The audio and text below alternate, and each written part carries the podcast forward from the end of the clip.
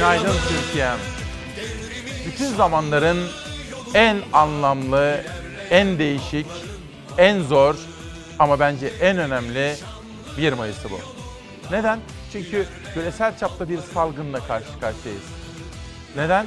Çünkü küresel çapta karşı karşıya kaldığımız bu salgının ekonomiye, işçiye, emekçiye çok ama çok derin yansımaları ve etkileri olacak.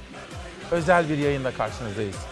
1 Mayıs 2020 günlerden cuma İsmail Küçükkaya ile emeğin, alın terinin en önemli değer olarak görüldüğü bu özel yayına hoş geldiniz efendim.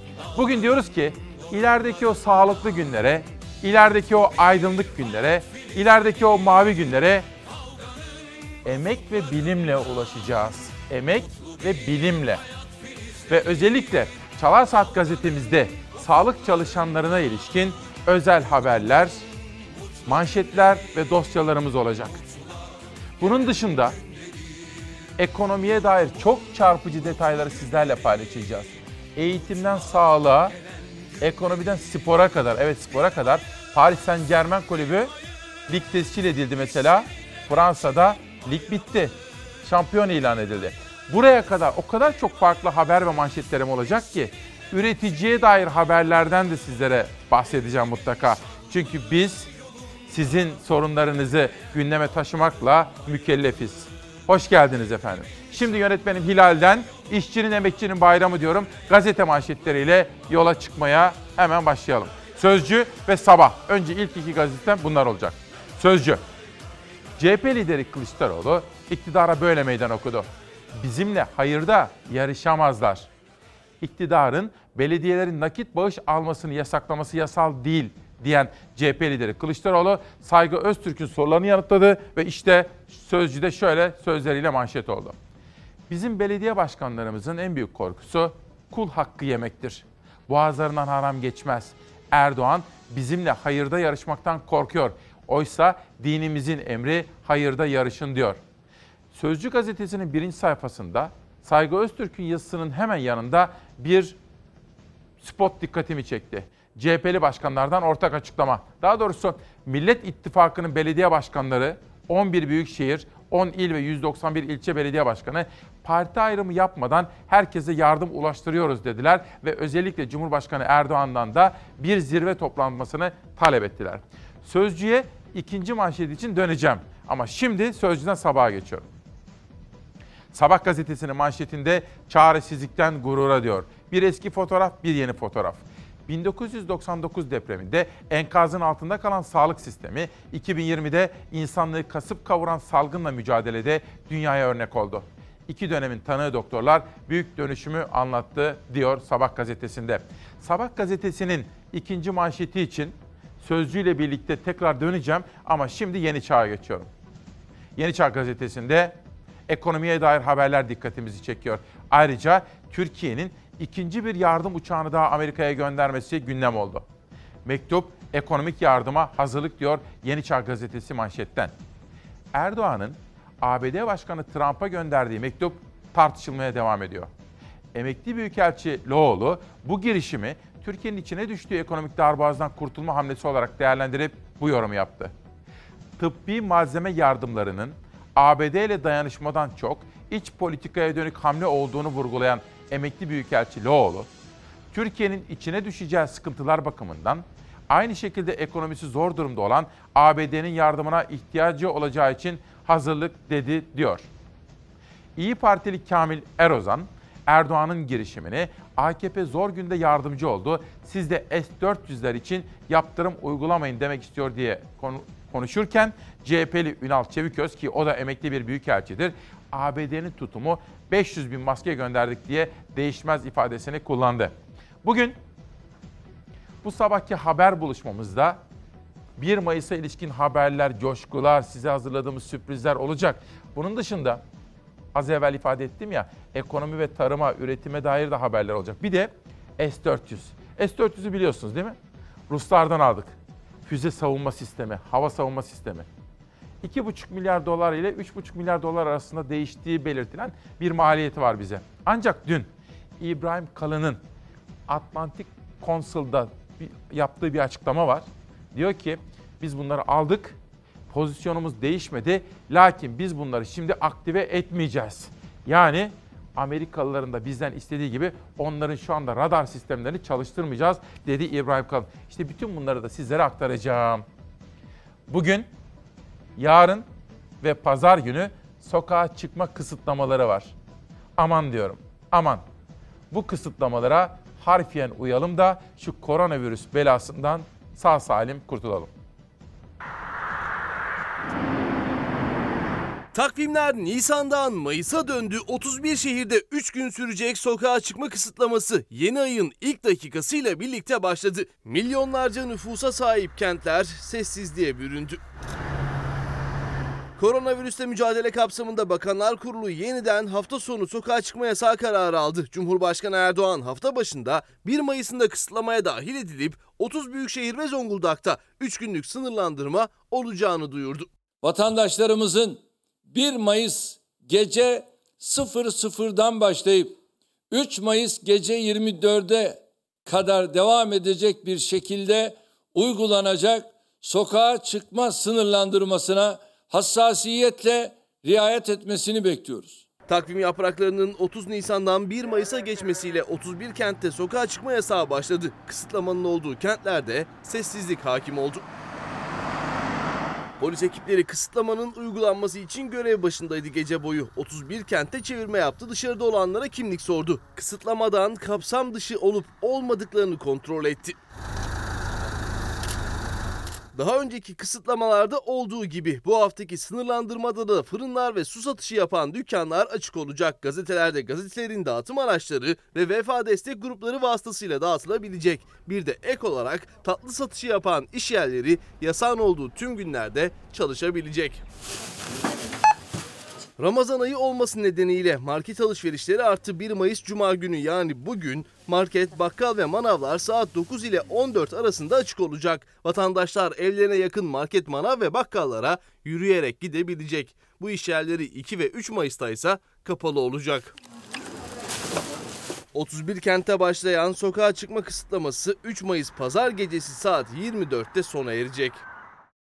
Bugün böyle işçinin, emekçinin bayramında çok sürpriz konuklarım olacak. Çok sürpriz bağlantılarım olacak. Özel hazırlıklar yaptık. Bu arada 1 Mayıs'ta doğanlar var. 1 Mayıs'ta doğum günü kutlayanlardan bahsedeceğim. Mesela bizim Serdar, yönetmenimiz Serdar Erdoğan tam da 1 Mayıs günü doğmuş. Ona ve sevdiklerine sağlıklı, güzel bir yaş temennisinde bulunuyorum. Yeni Çağ Gazetesi'nden Türkiye Gazetesi'ne geçiyorum. Bakalım ne var? Hani bir af düzenlemesi çıktı ya, çıkanlarla ilgili yeniden suç işleyenlere dair haberler görmektesiniz ya. Türkiye Gazetesi'nin manşetine göre o afla birlikte çıkanlar yeniden yani mükerrer olarak suç işlerlerse diye yakın ve özel bir takip sistemine alınmışlar. Çok çarpıcı bir haber dikkatimi çekti. Haberin altında Yücel Kayaoğlu imzası var. Okuyalım. Toplumsal yara açılmayacak. İnfaz takip timleri. Adalet, İçişleri ve Aile Bakanlığı ekipleri yeni suç işlememeleri için cezaevinden çıkanları takibe başladı. Gaziantep'te cani bir babanın cezaevinden çıktıktan sonra 9 yaşındaki kızını darp ederek öldürmesi ders oldu. Darp etmiş bakın. AK Parti yönetiminde kamuoyunda yanlış bir algı var. Her olumsuz vaka infaz indirimine bağlanıyor. Suça karışmalarının önüne geçilmeli görüşü dile getirildi ve üçlü bir mekanizmadan bahsediliyor.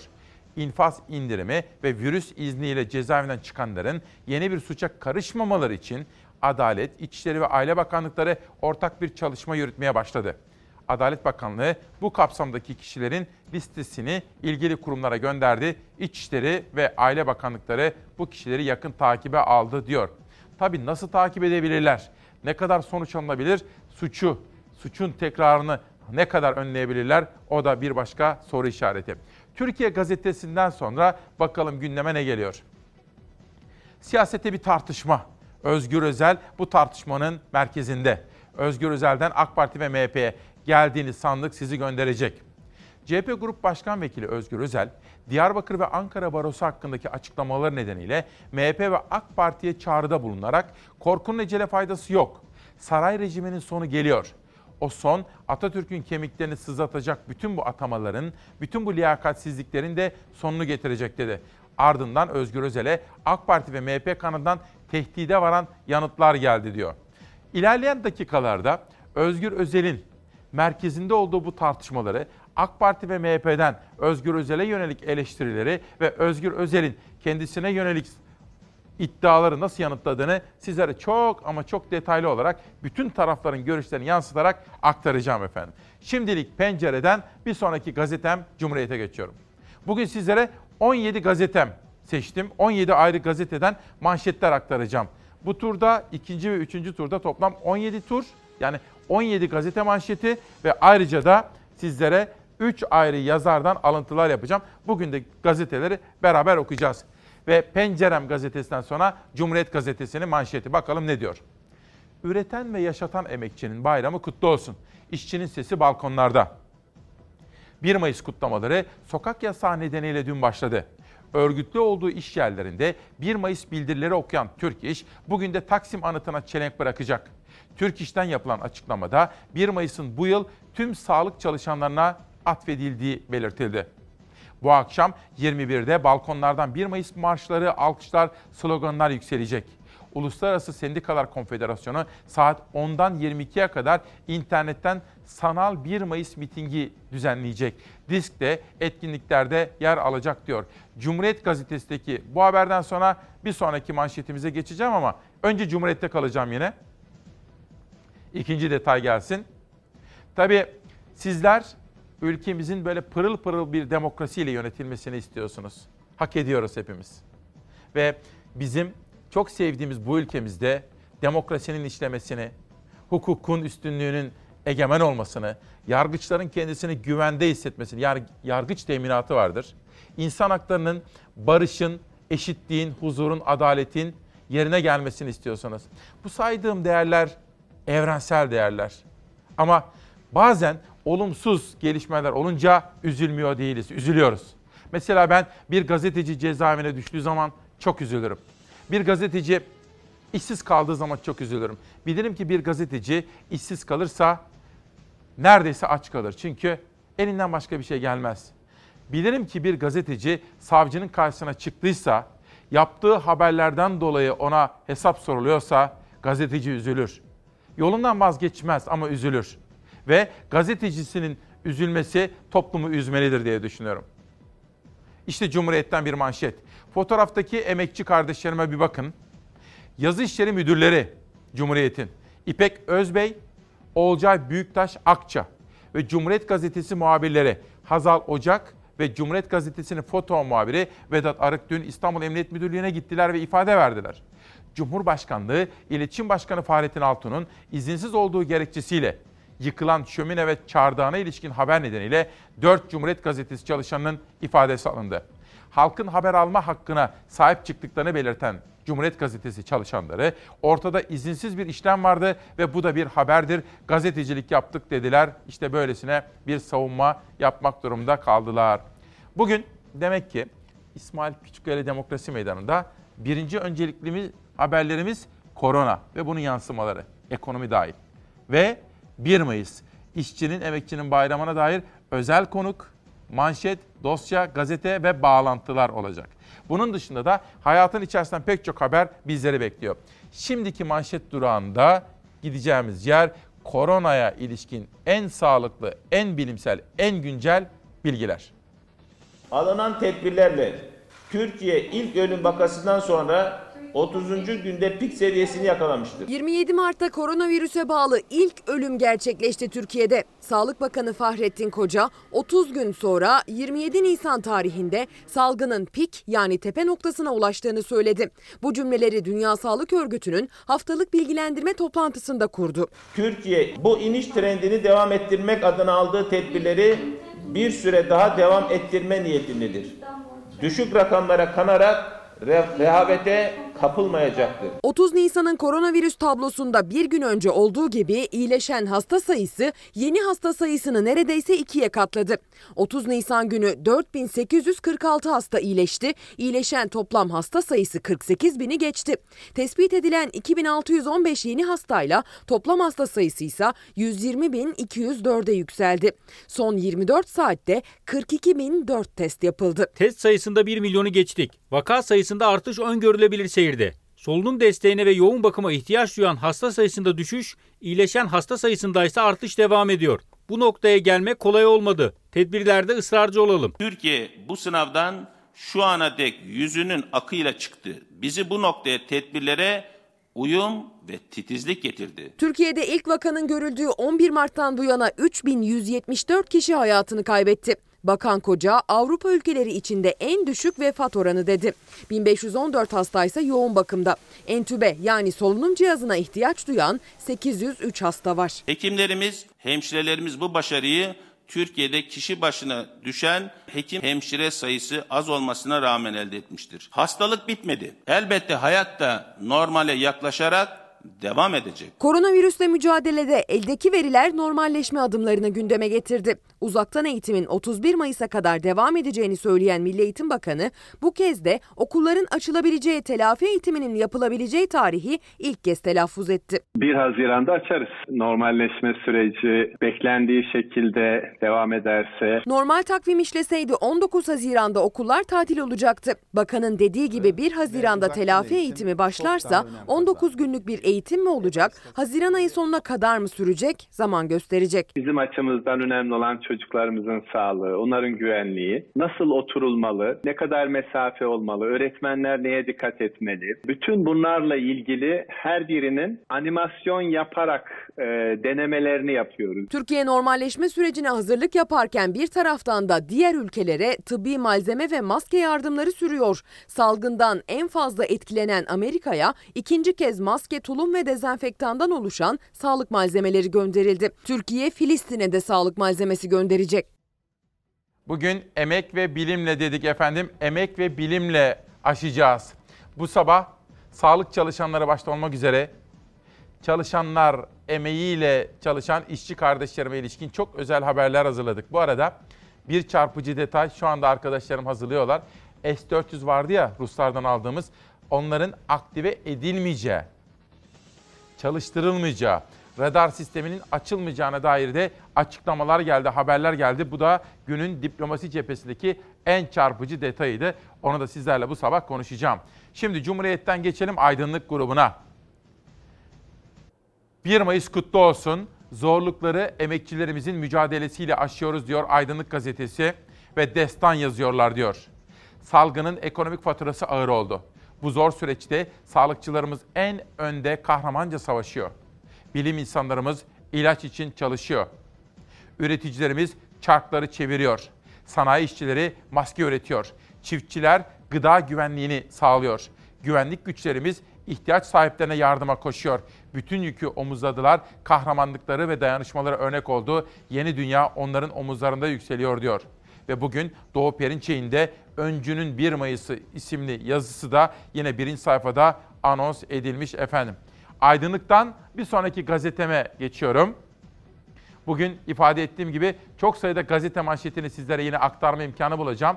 Soldan sağa, ulusaldan yerele pek çok gazeteyi beraber okuyacağız. Günün köşe yazarlarında yine birlikte irdeleyeceğiz. Mesela Akit gazetesinde Dilipak düşündürmek istiyor bugün. Düşündürmek için yazı yazmış. Sorular var. Aktaracağım. Mesela Yılmaz Özdil sorgulamanızı istiyor. Ölüm sayıları.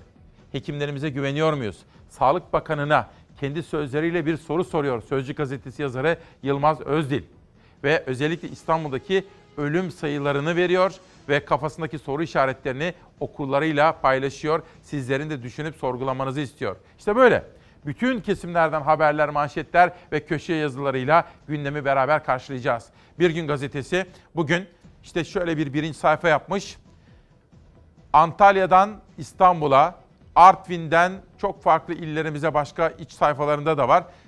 Pek çok ilimizden fotoğraflarla şöyle bir manşet atmışlar. Bir umut düşer toprağa, çarpar yüreğim yeniden yaşasın 1 Mayıs demiş efendim. Bugün onlar da okullarıyla böyle bir 1 Mayıs sevinci paylaşmışlar efendim. Biz aynı zamanda hem Türkiye'deki gelişmeleri dikkatle yakından takip ediyoruz. Bir taraftan da dünyadaki gelişmeleri yine dikkatle ve yakından takip ediyoruz. Şimdi de Nisan'ın son gününden 1 Mayıs'a geçerken dünya çapında koronavirüsle mücadele kapsamında meydana gelen dünyayı alıyoruz. Dünyayı alıyoruz Hilal. Hazır mı? Peki. Hazır olunca söyleyin bana. Şimdi biz bütün dünyaya dünyadaki korona ile mücadele kapsamında Nisan'ın son gününden 1 Mayıs sabahına geçerken meydana gelen gelişmeleri yine çalar saat farkıyla dikkatlerinize getiriyoruz. Dünya Sağlık Örgütü tedbirleri gevşetmeye hazırlanan Avrupa ülkelerine dikkatli olun uyarısı yaptı. Salgın ülke ekonomilerini alt üst etti. Rusya Başbakanı'nın da koronavirüse yakalandığı açıklandı. Dünyayı tehdit eden COVID-19 salgınında can kaybı 235 bine yaklaştı. İyileşenlerin sayısı 1 milyonu geçti. Amerika Birleşik Devletleri'nde virüse bağlı hayatını kaybedenlerin sayısı 63 bini aştı. New York şaşkınlık yaratan iki olaya sahne oldu. Bir cenaze evinin önünden gelen kokuları araştıran polis, iki kamyonette 50 kişinin cansız bedenini buldu. Polis artan ölümler üzerine yer kalmadığını itiraf eden iş yeri sahipleri hakkında soruşturma başlattı. Hayatını kaybeden bir hahamın cenaze törenine ise yüzlerce kişi katıldı. Sosyal mesafe kurallarını hiçe sayan grubu polis güçlükle dağıttı. Avrupa normalleşme planını hayata geçirmeye hazırlanıyor. Salgını kontrol altına alan İspanya'da son bir buçuk ayın en düşük can kaybı yaşandı. 4 Mayıs'ta karantina tedbirlerini gevşetmeye başlayacak İtalya'da Başbakan Conte hala salgının etkisindeyiz dedi. Normal hayata hızla dönemeyeceklerini söyledi.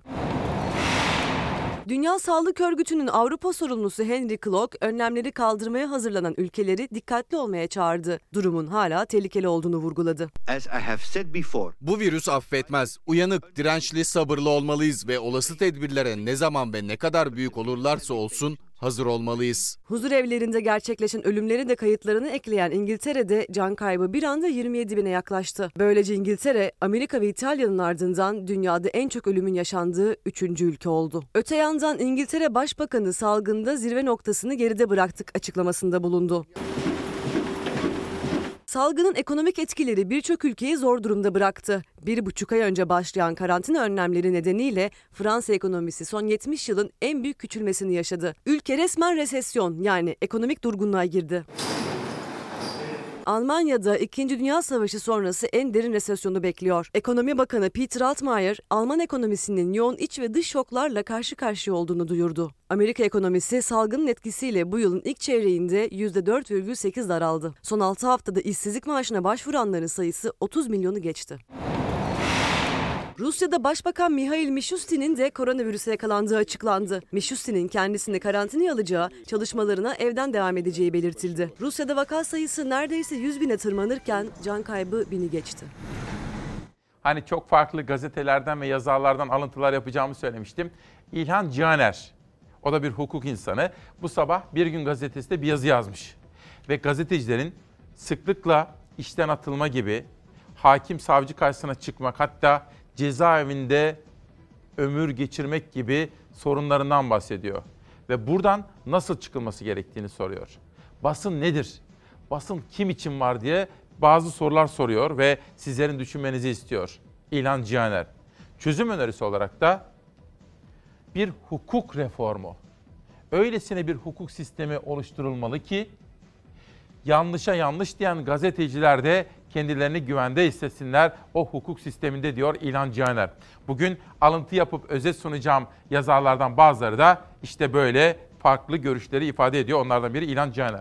Sosyal medyaya bakıyorum. Yıldıray Uğur, Karar Gazetesi yazarı ve aynı zamanda Karar TV'de programlar yapıyor Yıldıray Uğur. Dolar birkaç saniye yediği görüyor. Sonra 6.99'a dönüyor.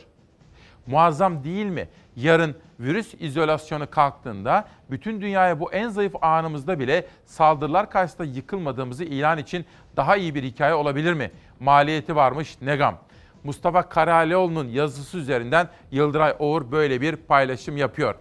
Ne demek? Şu demek efendim. Hani Uğur Gürses gibi, Mafi Eğilmez gibi çok sayıda iktisatçı şunu söylüyor. Merkez Bankası'nın ve bütünüyle ekonomi yönetiminin doları 7 lirada tutmak için kamu bankaları ere, eliyle ve kamu bankaları aracılığıyla piyasalara dolar sattığını ve bunu yaparken de Merkez Bankası'nın döviz rezervlerini erittiklerini söylüyorlar. İşte Karalioğlu da buna ilişkin görüşlerini paylaşmış. Cüneyt Ozansoy, çocuğunuz hukuk nedir gibi bir sual sorarsa Biraz dolalım. Dolalım arkadaşlar içeriye doğru. Heh. Fotoğraflar da görüyoruz. Evet böyle. Çok güzel. Çok güzel.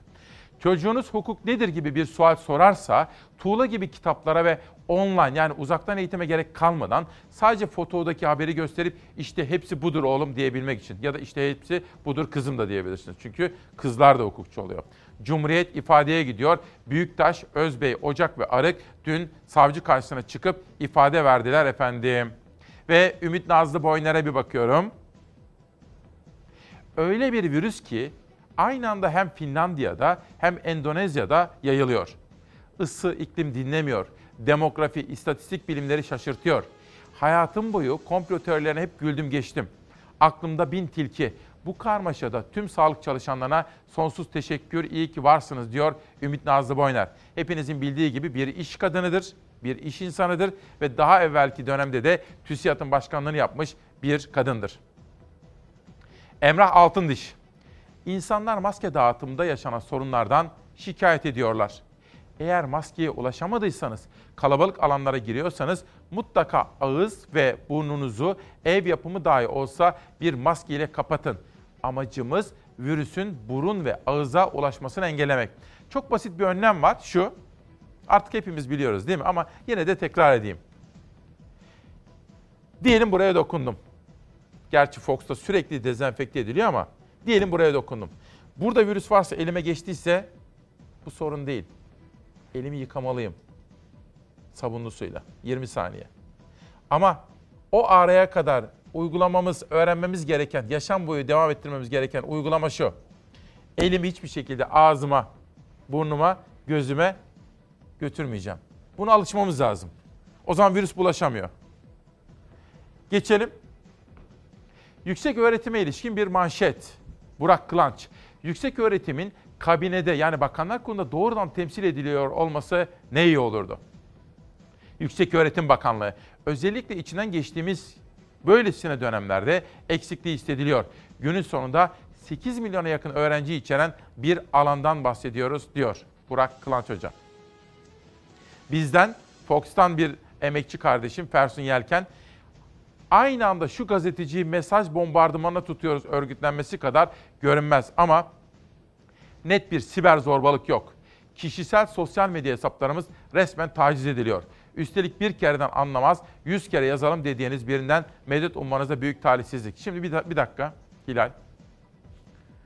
Çok doğru. Efendim bakın. Bazen kampanya düzenliyorlar. Cep telefonlarımıza, sosyal medya hesaplarımıza hurra binlerce mesaj. Yemin ettim bu şekilde davrananların mesajlarını okumuyorum. Hayır. Böyle olmaz. Çünkü bizi iş yapamaz hale getiriyorsunuz.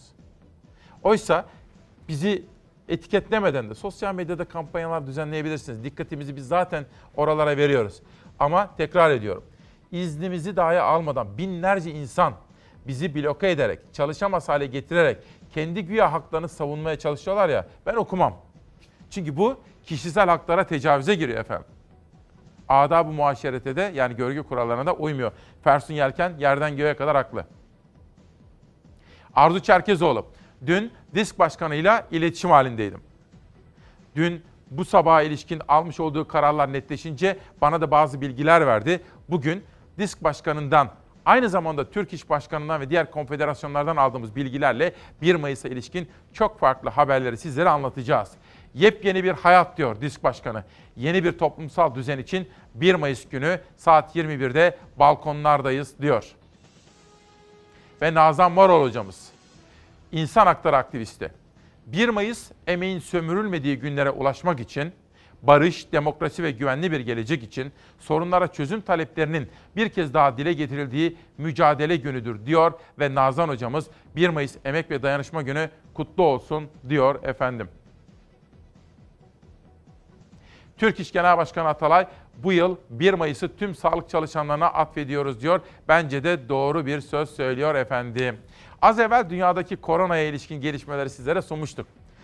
Hilal şimdi yurda gidebiliriz. Ve şimdi Türkiye'mizin Nisan'ın son gününden 1 Mayıs'a geçerken koronavirüse karşı aldığı tedbirler, uygulamalar ve yurdumdan manzaralar. Şu an yemeklerimiz geldi. Gerçekten yemekler e, ayrı ayrı lezzetli ve güzel. Muhteşem menüler yapıyorlar bizim için. Çok çok teşekkür ediyoruz Kızılay'a ve AFAD ekibine ve Türkiye Cumhuriyeti Devleti'ne. Amerika Birleşik Devletleri'nden getirildiler. Her yurt dışı kafilesi gibi bir yurda yerleştirildiler. Aralarından biri yolculuğun ve kaldıkları yurdun tüm detaylarını çektiği videolarla paylaştı. Kuru fasulye, yoğurt, pilavımız, sütlacımız ve pidemiz var. Bu yattığımız e, yatak e, burada burası bir yurt olduğu için biliyorsunuz ki dört tane odada yatak var ama diğerleri boş. Hepimiz tek başımıza kalıyoruz. Amerika'dan getirilen 225 Türk vatandaşından biri Handan Akten. Amerika'dan getirilen kafileyle birlikte 14 günlüğüne Düzce'de bir KYK yurduna yerleştirildi. Şu anda New York JFK Havalimanı'ndayız. Acayip bir kalabalık var. Çok da sosyal mesafeyi koruduğumuzu söyleyemiyorum ne yazık ki. Yolculuk sırasında havalimanındaki kalabalıktan uçak içindeki hosteslere kadar tüm detayları kayıt altına aldı Akten. Sundukları imkanlar için yetkililere teşekkür etti. Bir diğer ilginç karantina haberi ise Nevşehir'den geldi. İddiaya göre 45 kişinin virüs testi pozitif çıktı köyde. Ürgüp'e bağlı Taşkınpaşa köyünde virüsün bir cenaze töreninde yayıldığı öne sürüldü. Ve e, dışarıdan geldiği söyleniyor. Yabancı mı geldi? Yabancı gelmiş cenazede oradan ulaştığı söyleniyor. Toplu cenaze töreniyle kendine yayılma fırsatı bulan virüs nedeniyle köy karantina altında. We are not thinking to go back. Şu an için İspanya'ya dönmeyi düşünmüyoruz çünkü orada durum buradan kötü. Antalya Olimpos'tansa tadına doyulmaz karantina görüntüleri geldi. İspanyol çift birkaç haftalığına geldikleri Olimpos'ta pandemiye yakalandı. Gidebilirlerdi ülkelerine ama kalmayı tercih ettiler. Ülkelerindeki salgının durumu Türkiye'ye kıyasla çok daha kritik seviyede çünkü. İmkanları var, arabaları da var altında ama ülkelerinde İspanya'da da baya bir şeyler arttı. E, Burada doğanın içinde daha mutlu. Because the environment, you know. Çevre, doğa, nehir, burada olmak İspanya'da bir apartman dairesinde olmaktan çok daha iyi. Ankara'daysa maske seferberliği sürüyor. Büyükşehir Belediyesi bünyesinde her gün on binlerce maske üretiyor terziler. Terzilerimiz bu işte çok memnun, çok talep geliyor. Maksimum 100 terziye iş verebiliriz diye düşünüyorduk ama bunu e, 120'ye çıkarmayı planladık. Kendi terzi dükkanım var ve bu süreçte gerçekten çok zor günler geçirdik. Gerçekten proje çok büyük, çok gurur verici. Buradaki bütün insanlara sadece 100-150 kişi olarak değerlendirmeyin. Bunların bakmış olduğu, geçindirmiş olduğu insanlar da var. Virüs sürecinde işsiz kalan terziler de kazanıyor, aileleri de. Son dönemde temel ihtiyaç listemize giren maske üretimi ise hız kesmeden sürüyor. Ankara Büyükşehir Belediyesi'nin haftalık maske üretim hedefi 150 binin üzerine çıkmak. İzmir Büyükşehir Belediyesi ise son projesiyle gençleri sevindiriyor. 18-20 yaş aralığındaki öğrencilere 4 GB'lık internet paketi hediye ediyor Tunç Soyer. Başvurular Biz İzmir dijital platformlarından yapılabiliyor. Bakınız şimdi bir sendika başkanı İsmail Bey günaydın. Biz de sizlerin 1 Mayıs Emekçi Bayramınızı kutlamak istiyoruz diyor. Bugün de yarın da emeğe saygı diyoruz. Özlem Tekin Akarken Sağlık Hizmetleri Sendikası Şahim Sen, Sahim Sen Genel Başkanı biz de teşekkür ediyoruz. Biz de bütün buradaki ekip arkadaşlarım ve danışmanımla birlikte sizlerin emekçi bayramınızı kutluyoruz. Bizler de birer emekçiyiz. İlker Özyaman bazı haber kanallarının isimlerini söylemiş burada. Ne zaman açsam sadece doktorlar var. İyi güzel de bir günden bir güne ekonomistleri çıkarsalar da ekonominin şu anda içinde bulunduğu durumu anlatsalar diyor. İlker alt çizgi Öz, Özyaman. Mesela biz dün dün burada Hayri Kozanoğlu hocamızı ondan önceki günde Erinç Yağdan hocamızı ağırlamıştık biliyorsunuz. Elime bir kitap geçti. Bakın ilginç bir kitap. Sağlık Bakanlığı'nın 100. yılında Sağlık Bakanları Profesör Doktor Haluk Özsarı yazmış. imzalamış bana da yollamış bunu Haluk hocamız. Şöyle bir inceledim. Bakın bir tane kadınımız var. Kadın Sağlık Bakanı Profesör Doktor Türkan Akyol. Bakın. Sonra şöyle bir çevirdiğim zaman Mustafa Kalemli bir zamanlar meclis başkanlığı da yapmıştı. Benim hemşerimdir kendisi. Türk siyasetinin bir zamanlar çok önemli bir ismiydi. İsmail Karakuyu Allah rahmet eylesin. O da Sağlık Bakanlığı yapmış isimlerden biridir. Bakın. Bu kitapla ilgili zaman zaman sizlere alıntılar yapacağım. Henüz tamamen okumuş değilim ama Haluk Özsar hocamıza da bu kitabı yazdığı ve bana da gönderdiği için teşekkür ediyorum. Şimdi emek ve bilimle dediğimiz bu sabah yerel gazetelerle ülkemize şöyle bir yakından bakalım. İzmir ve sonra Diyarbakır. İş adamını paradaki virüs öldürdü. Bir dakika. Hilal pardon bir şey söyleyeceğim. Pardon. Para pis bir şeydir değil mi? He? Para pis bir şeydir. İki anlamda da söylüyorum. Gerçek anlamıyla da söylüyorum. Para pis bir şeydir. Paraya dokunduğumuz zaman mutlaka elimizi yıkamamız gerekiyor. İzmir gazetesi Yeni Asır'dan bu konuda çok çarpıcı bir haber geldi. Onun için seçtik. İşte bakın. İş adamını paradaki virüs öldürdü. İzmir'deki mobilya sektörünün sevilen ismi Süleyman Avınca'nın kağıt paradan bulaşan koronavirüs nedeniyle hayatını kaybettiği iddia edildi. Bilim Kurulu üyesi Profesör Özlü para sayarken parmağı ağza götürmek çok tehlikeli dedi. Bu da çok bence önemli kitlesel bir uyarı. İzmir'den Diyarbakır'a, Yeni Asır'dan Tigris'e geçiyorum. Bu para nereye gidiyor? Koronavirüs salgını ile birlikte 8684 iş yerinin kapalı olduğu Diyarbakır'da vatandaş ekonomik olarak zor günler geçiriyor. Vatandaşlarda SMS yoluyla başlatılan 10 lira kampanyasının geri dönüşünün olmayacağı düşüncesi hakim diyor Diyarbakır gazetesi. Sür manşeti çıktığım zaman hem 1 Mayıs'a ilişkin bir kutlama ibaresini görüyorum hem de onun üstünde HDP yeni bir yaşam için 1 Mayıs'ı kutluyoruz diyor. HDP'nin yapmış olduğu bu 1 Mayıs açıklaması Tigris gazetesinin sür manşetinde yer bulmuş. Oradan Kütahya Ekspres gazetesine geçiyorum. Kütahya'nın asılık geleneği. Hey küpecik küpecik bu Ramazan söylenemeyecek. Çünkü bu Ramazan'da sosyal mesafeye dikkat ediyoruz efendim. Oradan Çanakkale'ye geçiyorum.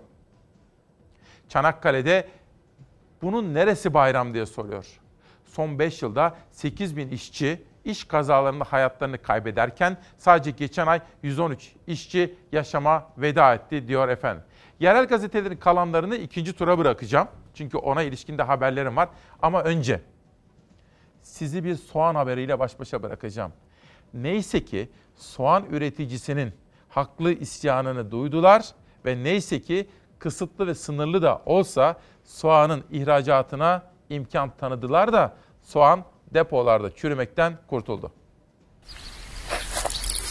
Bu da Hatay'ın Reyhanlı'nın soğanları. 10 gündür soğanlar yerde. İşlenmiş alıcı bulamıyor.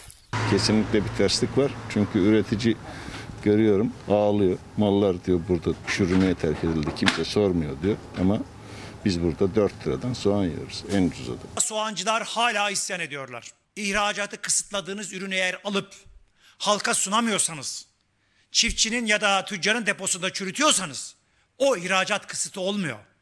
O israf oluyor. Fiyatları artmasın diye ihracat kısıtlanmıştı ama bu kez de tarlada kaldı soğan. CHP Bursa Milletvekili Orhan Sarıbal Hatay'daki o görüntüleri paylaştı. Tüketici pahalıya yerken soğanların çürümeye terk edilmesine israf dedi. Bu ekilen soğanların hepsi ihracat için ekilmiş. Ama ihracat açılmadığı için mallarımızı satamıyoruz. Soğan şu anda depoda çürüyor. Bunu alın halka dağıtın. Ocak ayında soğan ihracatı yasaklanmıştı. 4 ayın sonunda ihracatçı başına 250 tonu geçmeyecek şekilde yurt dışına satışın önü açıldı. Çünkü üreticinin elindeki soğan iyice bollaştı. Görüyorsunuz işte. Üreticinin elinde çuval çuval tarlasında tonlarca kalan soğan büyük şehirlere gidene kadar fiyatı zamlanıyor. İstanbul'da da ortalama fiyatı 4 lira ile 5 lira arasında. Soğanın cinsine göre fiyatı daha da yükseliyor. Kırmızı soğan ve arpacık soğan da 20 lira. Sadece soğanda değil fiyat makası. Mevsim sebze meyveleri de pahalı markette pazarda. Buna rağmen Merkez Bankası yıl sonu enflasyon tahminini %8,2'den %7,4'e çekti. Yani zaten pembe olan tablosunu daha da iyimser hale getirdi. Salgına bağlı olumsuz etkilerin geçici olacağını, ekonomideki toparlanmanın başlayacağını öngörüyoruz. Çok ucuz olduğunu da düşünmüyorum meyve sebzenin. Tüketicinin enflasyonunun çok daha yüksek olduğu market etiketlerinden de açıkça gözüküyor.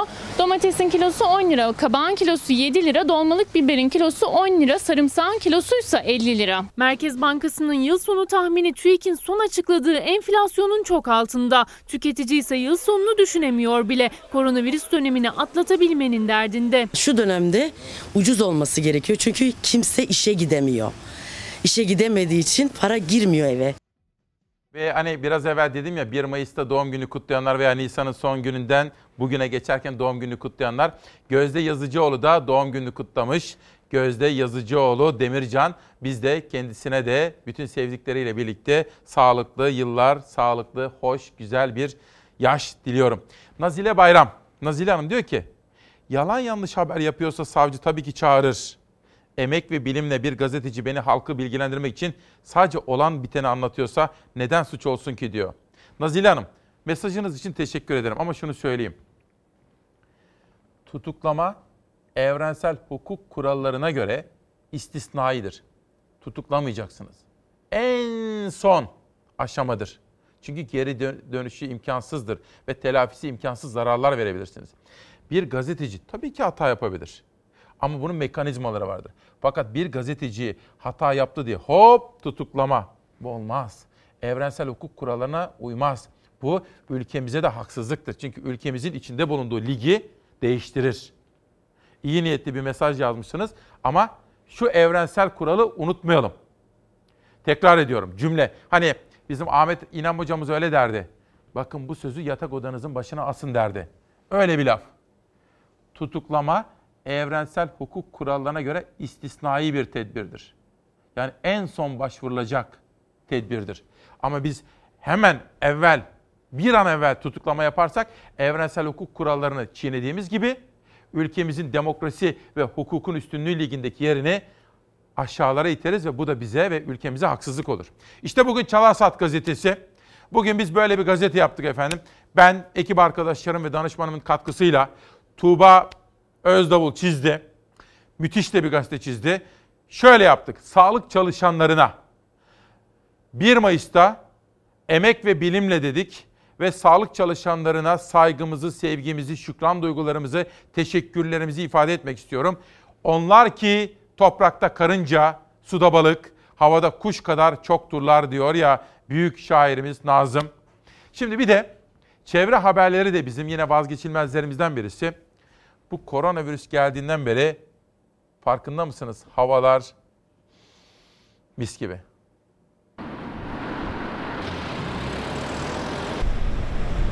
Sokağa çıkma kısıtlamaları, evde kal çağrılarına uyulması, araç ve insan trafiğinin azalması mega kente yaradı. İstanbul'un hava kalitesi %13 arttı. Koronavirüs tüm dünyada 210 ülkeyi etkisi altına aldı. Türkiye'de salgının en yoğun görüldüğü yerse yaklaşık 16 milyon nüfuslu İstanbul oldu. Virüsün yayılmasının önüne geçmek için evde kal çağrıları yaptı yetkililer. İstanbul'u da büyük oranda o çağrılara uydu. İşi ve ihtiyaçları dışında büyük çoğunluk evde kaldı. Çağrılara uymayanlar da oldu. Temasın önüne geçmek için İstanbul'da dahil 31 kentte hafta sonları sokağa çıkma yasağı ilan edildi. Mega kent hafta sonları sessizliğe büründü. Evde kalan İstanbullular sayesinde doğada kendine geldi. Yunuslar yeniden boğaza döndü. İstanbul'un yüksek noktalarından bakıldığında Uludağ'ın zirvesi görünmeye başlandı. İstanbul Büyükşehir Belediyesi Çevre Koruma Müdürlüğü iyi haberi paylaştı. Azalan araç ve insan trafiği İstanbul'un havasında %30'luk bir temizliği beraberinde getirdi. 1 Ocak 27 Nisan tarihleri arasında İstanbul'un hava kalitesi geçen yılın aynı dönemine göre %13 arttı. Yani İstanbullu evde kalarak daha sağlıklı bir nefes almaya başladı. Bugün getirdiği baskı, zulüm ve kandır. Günlerin bugün getirdiği baskı, zulüm ve kandır. Ancak bu böyle gitmez,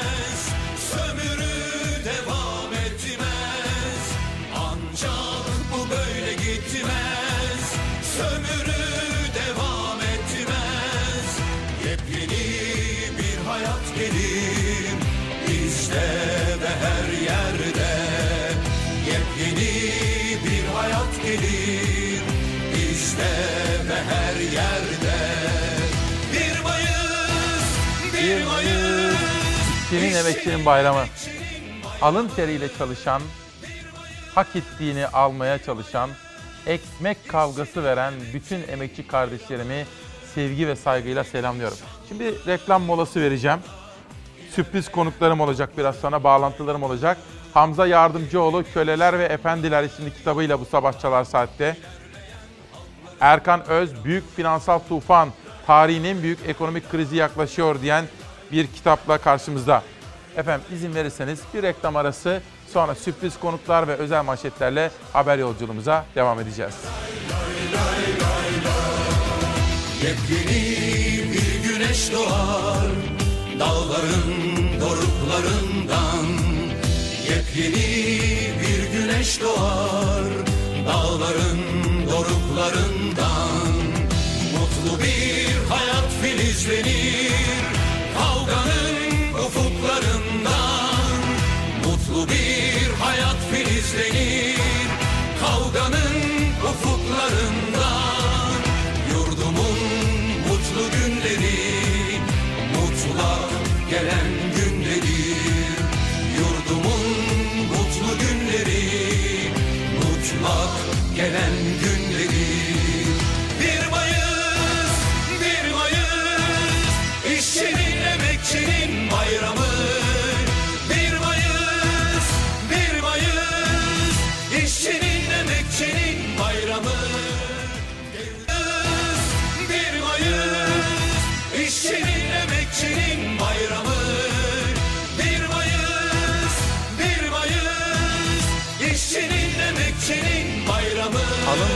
çalışanlar, hak ettiğini almaya çalışanlar, alnının teri kurumadan hak ettiği kazancı alması gerekenler.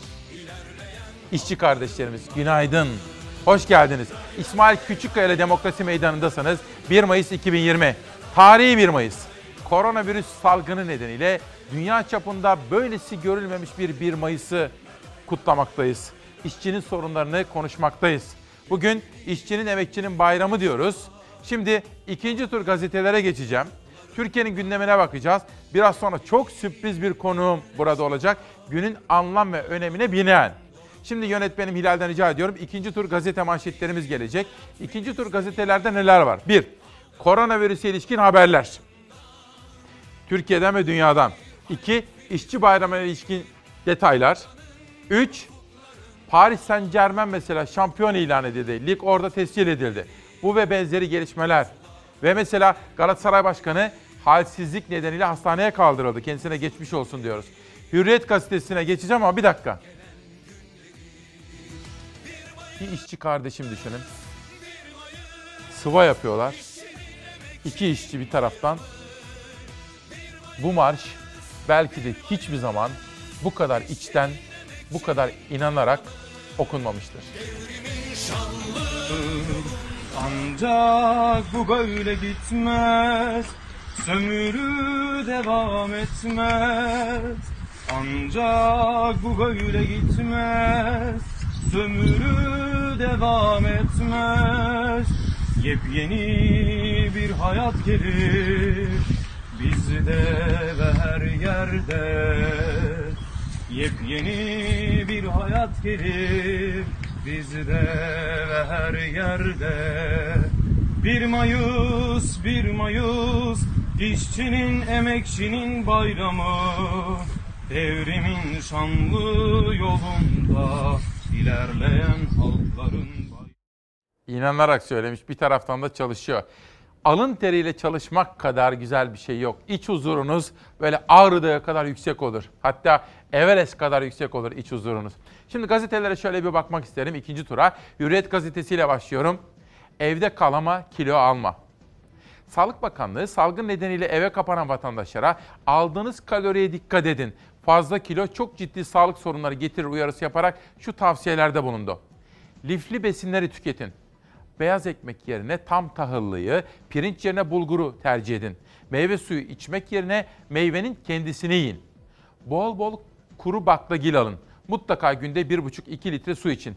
Kendinize haftalık menü planı yapın. Aç karnına yiyecek ve içecek alışverişi yapmayın. Küçük porsiyonları tercih edin. Kızartma yapmayın. Izgara, haşlama en doğrusu. Hazır paketlerdeki kalori, yağ, tuz bilgilerini okuyun. 2 saatten fazla hareketsiz kalmayın. Ev içi egzersiz yapın. Hava açıksa balkonda, camda 20 dakika güneşlenin. Ekran karşısında yemek yemeyin diyor efendim. Meltem Özgenç hazırlamış. Tabii gazete akıllı bir iş yapmış ama şunu da söyleyeyim.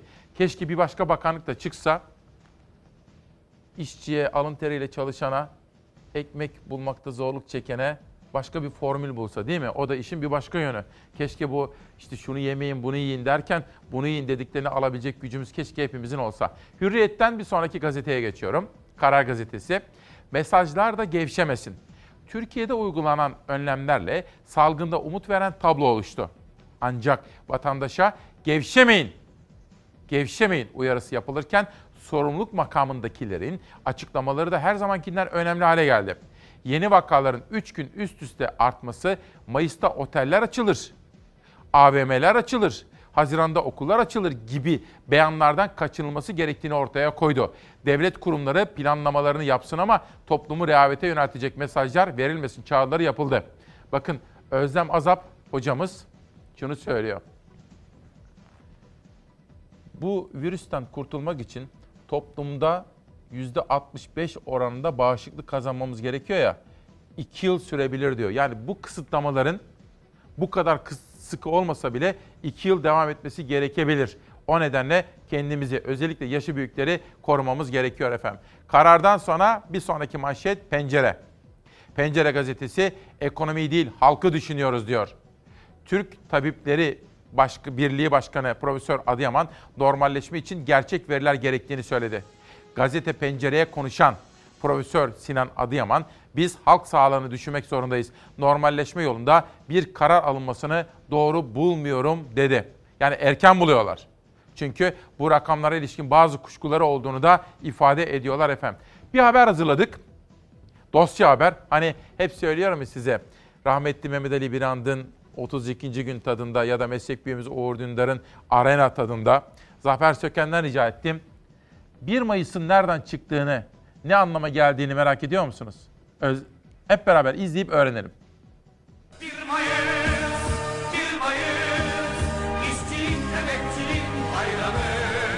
1 Mayıs işçinin, emeğin, alın terinin, mücadelenin bayramı. İnsanca yaşamak için verilen zorlu mücadelenin şanlı sonucu. Sanayi devriminin hala etkisini gösterdiği işçilerin uzun mesai saatlerinin ağır işlerin altında ezildiği yıllarda 19. yüzyılın sonunda başladı emeğin örgütlü mücadelesi.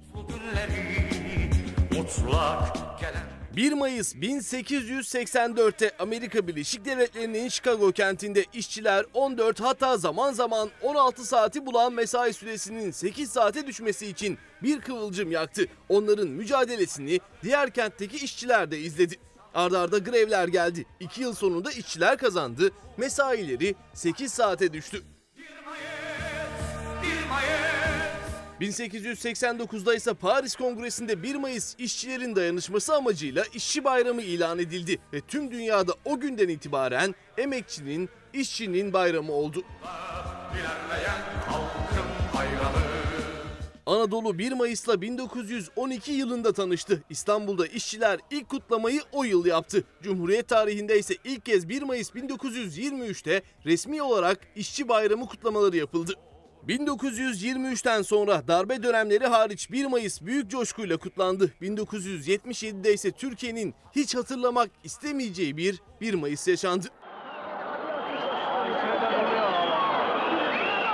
İşçi bayramı kutlamaları sürerken 1 Mayıs 1977'de meydandakilerin üzerine ateş açıldı. Kanlı bayramda 34 kişi hayatını kaybetti. 12 Eylül darbesinden sonra ise 1 Mayıs resmi tatili olmaktan çıkarıldı. 1 Mayıs ancak bundan 28 yıl sonra 2009 yılında Emek ve Dayanışma Günü olarak resmi tatil ilan edildi. 2010'da ise yıllarca yasaklanan Taksim kutlamaları serbest bırakıldı. Şanlı 1 Mayıs tablosu çizildi. Son dönemde ise işçi federasyonlarıyla iktidar arasında Taksim krizi yaşandı. Valilik Taksim'e izin vermedi, işçiler ve polis karşı karşıya geldi.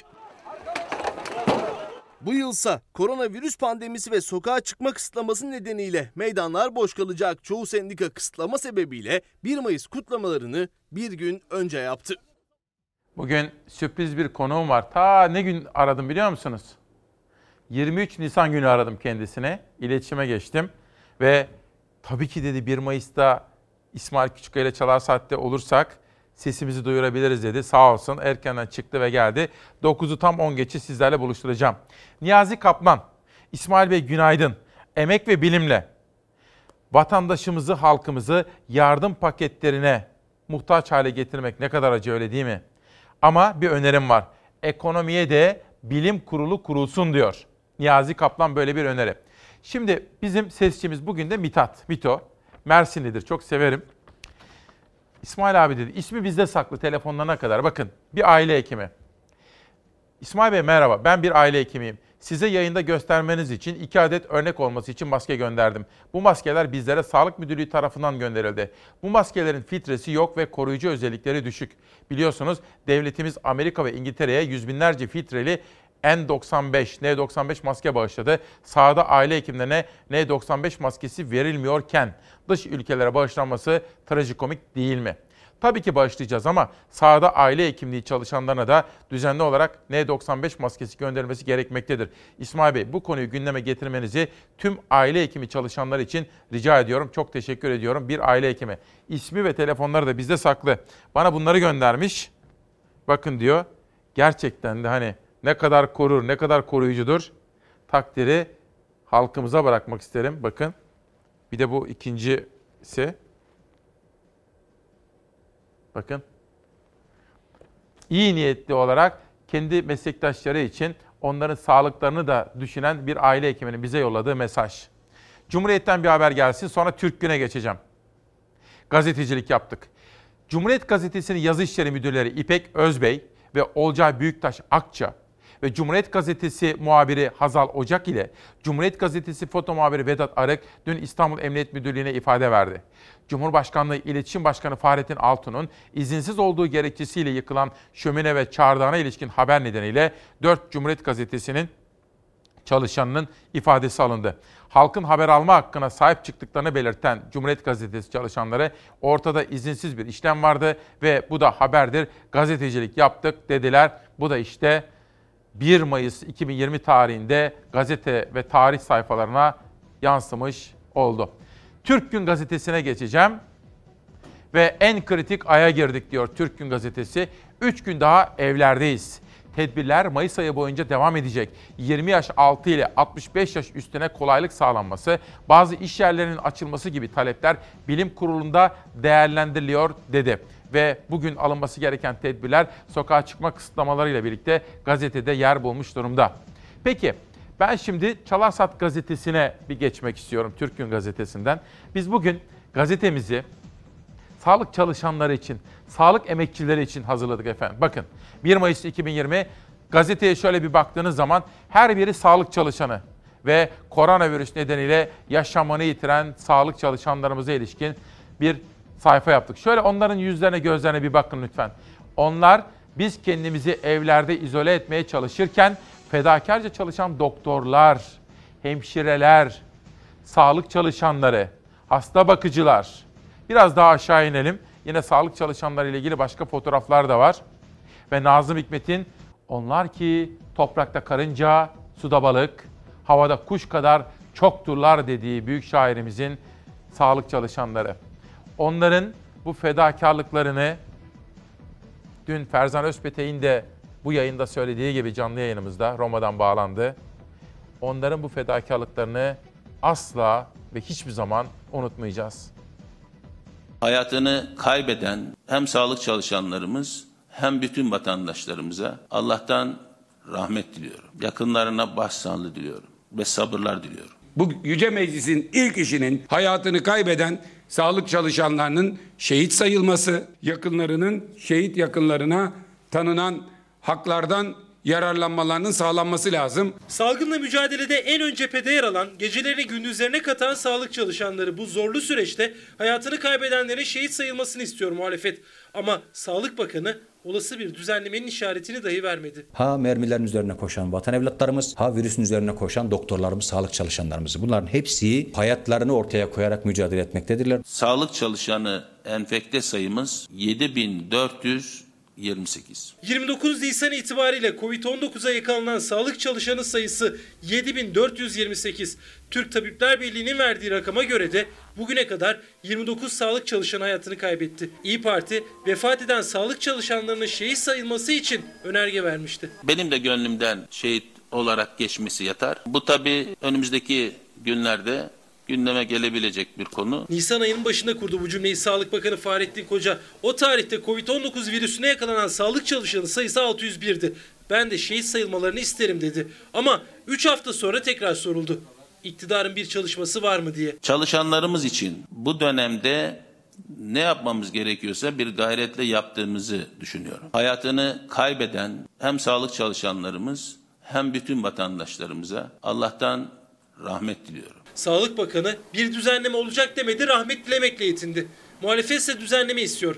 Hayatını kaybeden sağlık çalışanlarının geride bıraktığı ailelerinin şehit yakınlarının haklarından yararlanmasını istiyor. Afrin'de, İdlib'de, sınır ötesi operasyonlarda terörü engellemek için askerlerimizin sınırın ötesine çıkmasıyla virüse karşı mücadelede ön safa çıkanlar arasında hiçbir fark yoktur. Biz önerge verdik diye kabul etmemişlerse kendileri önerge versinler biz kabul edeceğiz, el kaldıracağız. 1 Mayıs'ı sağlık kahramanlarımıza adıyoruz diyerek hayatını kaybeden sağlık çalışanları için hastanelerde bir dakikalık saygı duruşu yapan Türkiye Sağlık İşçileri Sendikası da iktidara çağrı yaptı. Bizlerin tek isteği şehit olan arkadaşlarımızın şehitlik mertebesinde tüm siyasi partilerin de desteğiyle meclisten yasa çıkmasıdır.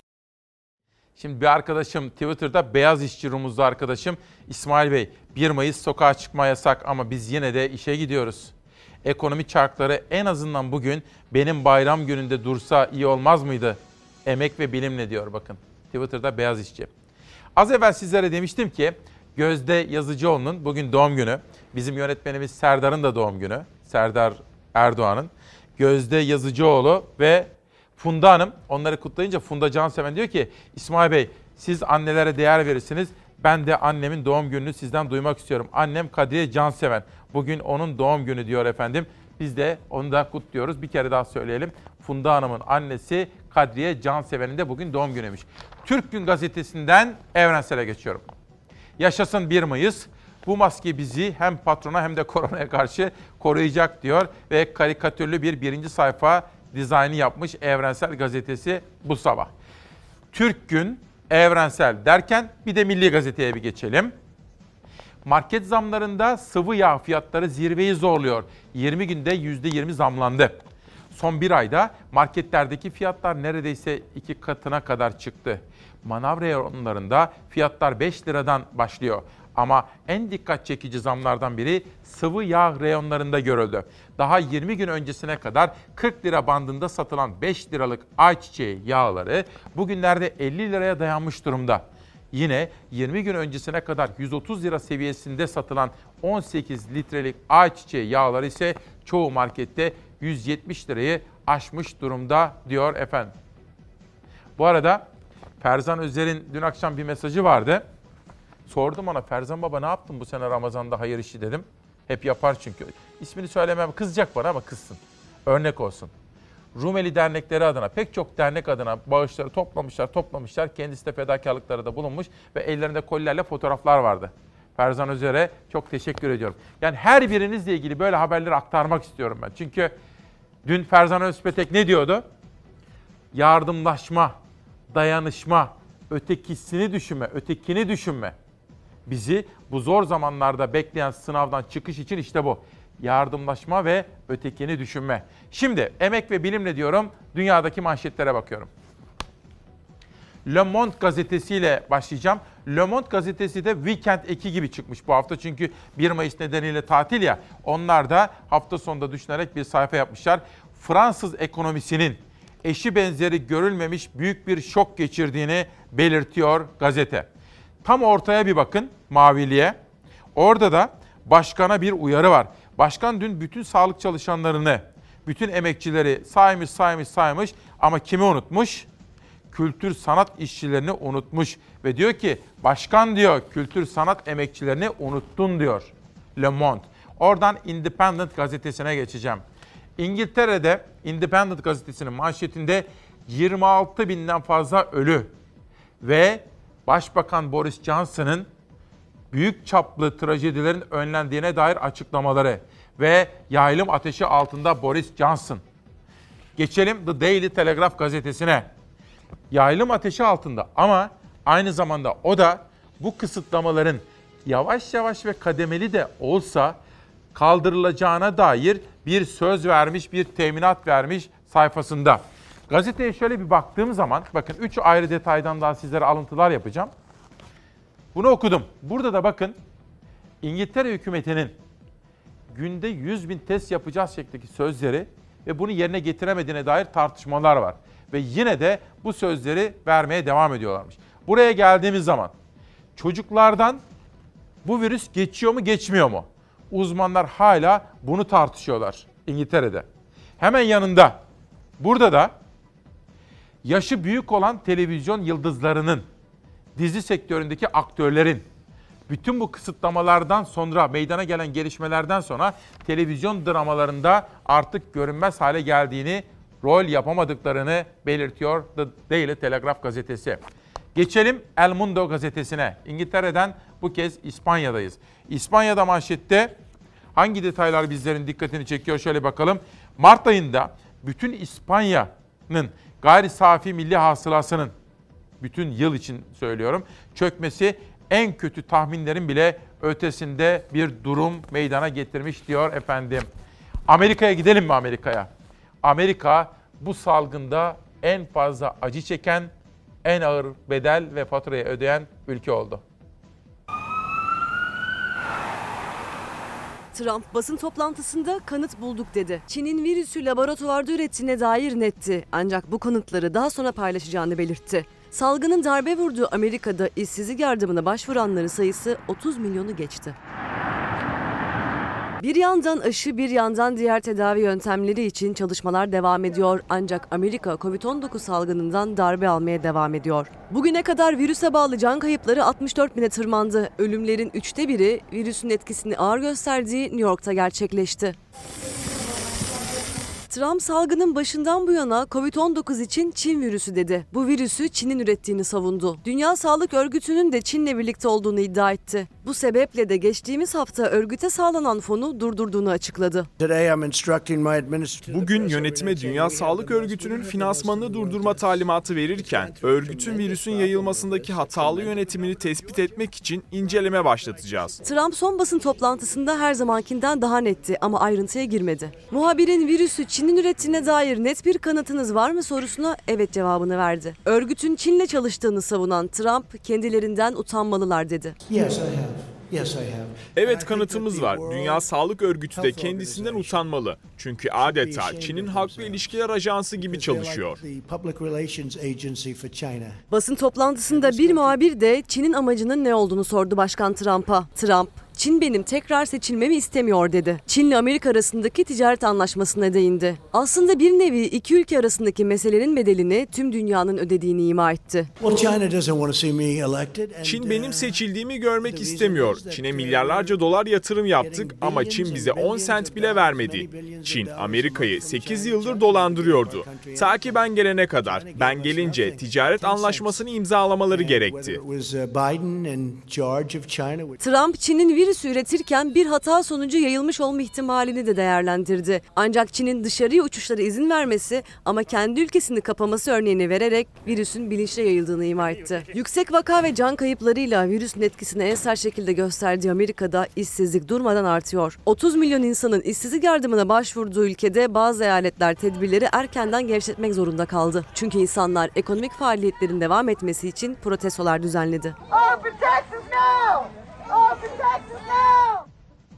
Bu sabah emek ve bilimle dedik. Konuğumu huzurlarınıza getireceğim ama ondan evvel başka televizyonlarda göreceğinizi zannetmediğim bir haber var ama önemli bir olay. Yani Türkiye yaklaşık 3 yıldır bunu tartışıyor. Önce Çin'den almak istedik. Olmadı. Dünya küresel sistemi karşı çıktı.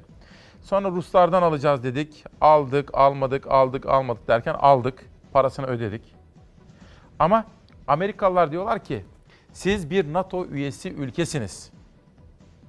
Ve siz Ruslardan aldığınız bu S-400'leri aktive ederseniz yani düğmesine basarsanız, radar sistemini açarsanız bu bölgesel ve küresel dengeleri değiştirir.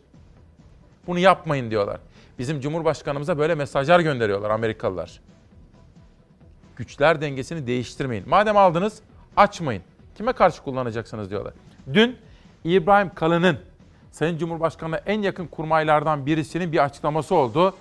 Bence çok konuşulur. Mutlaka öğrenmenizi istiyorum. Bu haber hazır mı arkadaşlar? Peki. Erol Erkılınç, Dersim Küba hattı, dudaktan fışkıran kan. Yeni çıkan bir kitabıyla İsmail Küçükkaya ile Demokrasi Meydanı'nda.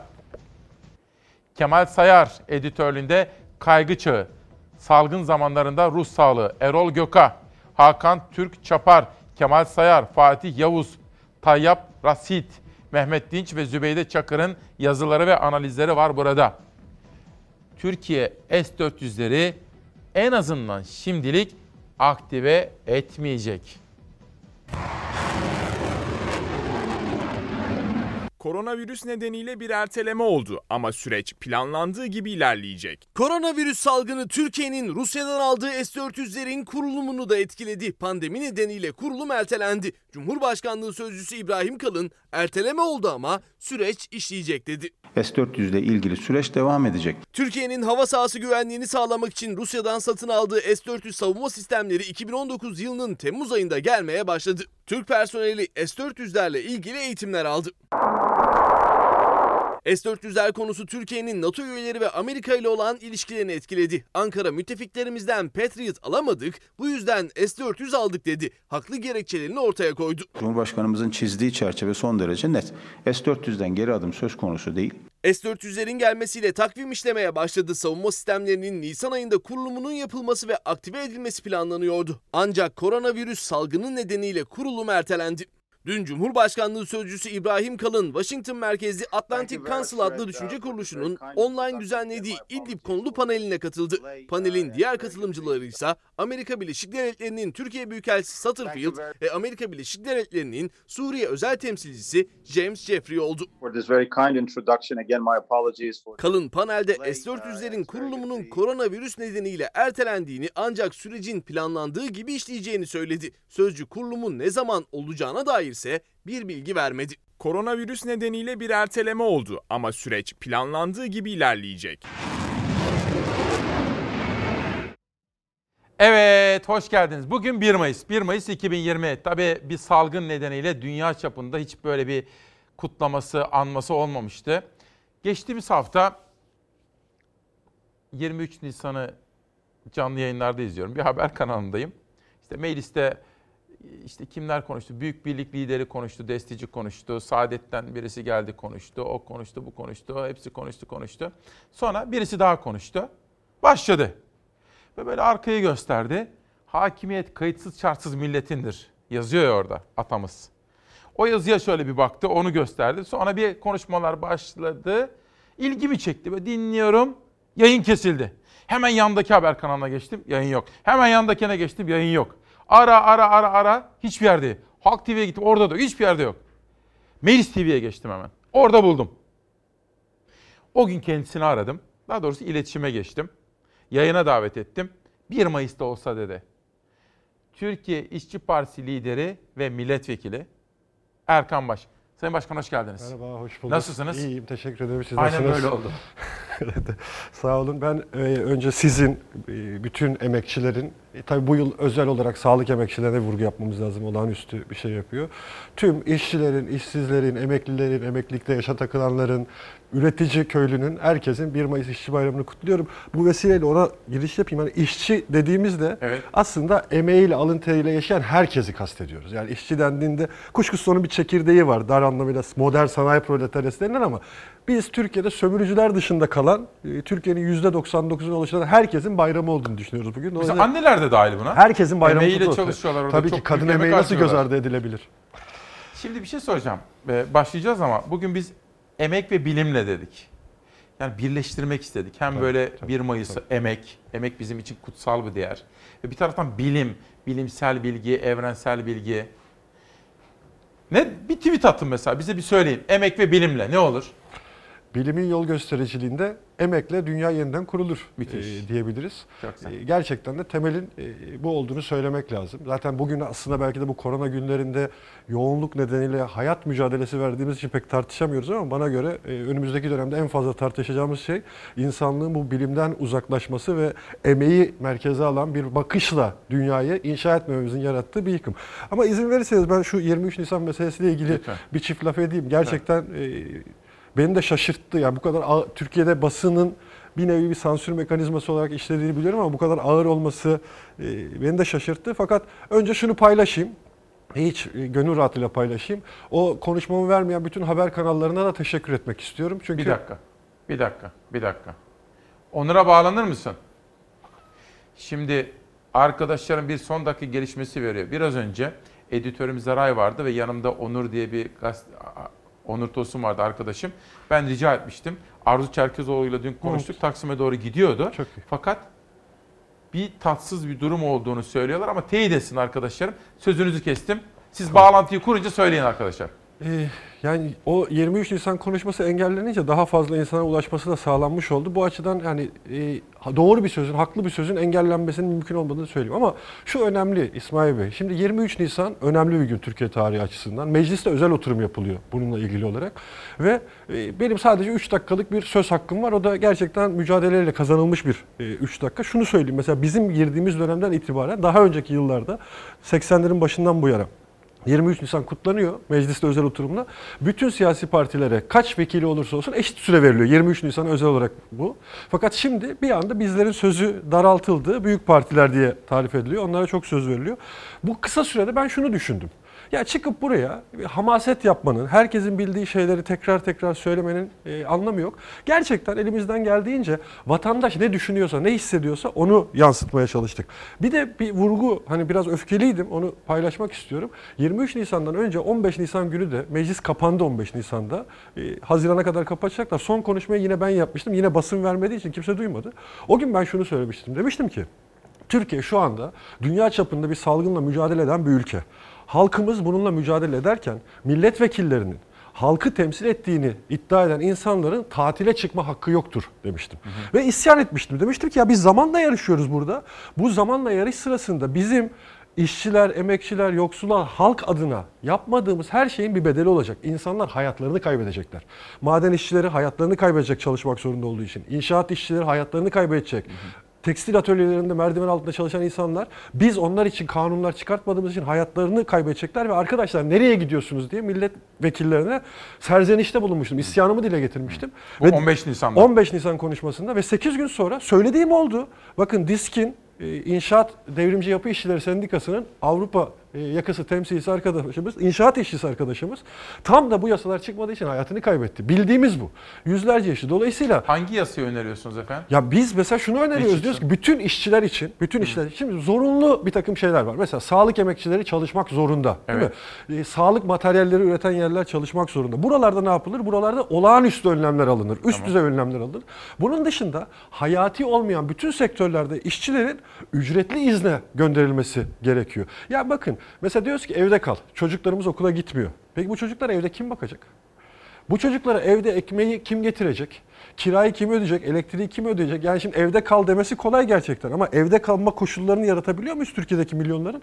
Yaratamıyoruz. Hmm. E şimdi hükümet en yüksek ağızdan, Cumhurbaşkanı'ndan başlayarak her kademede halka sesleniyor. Evde kalın.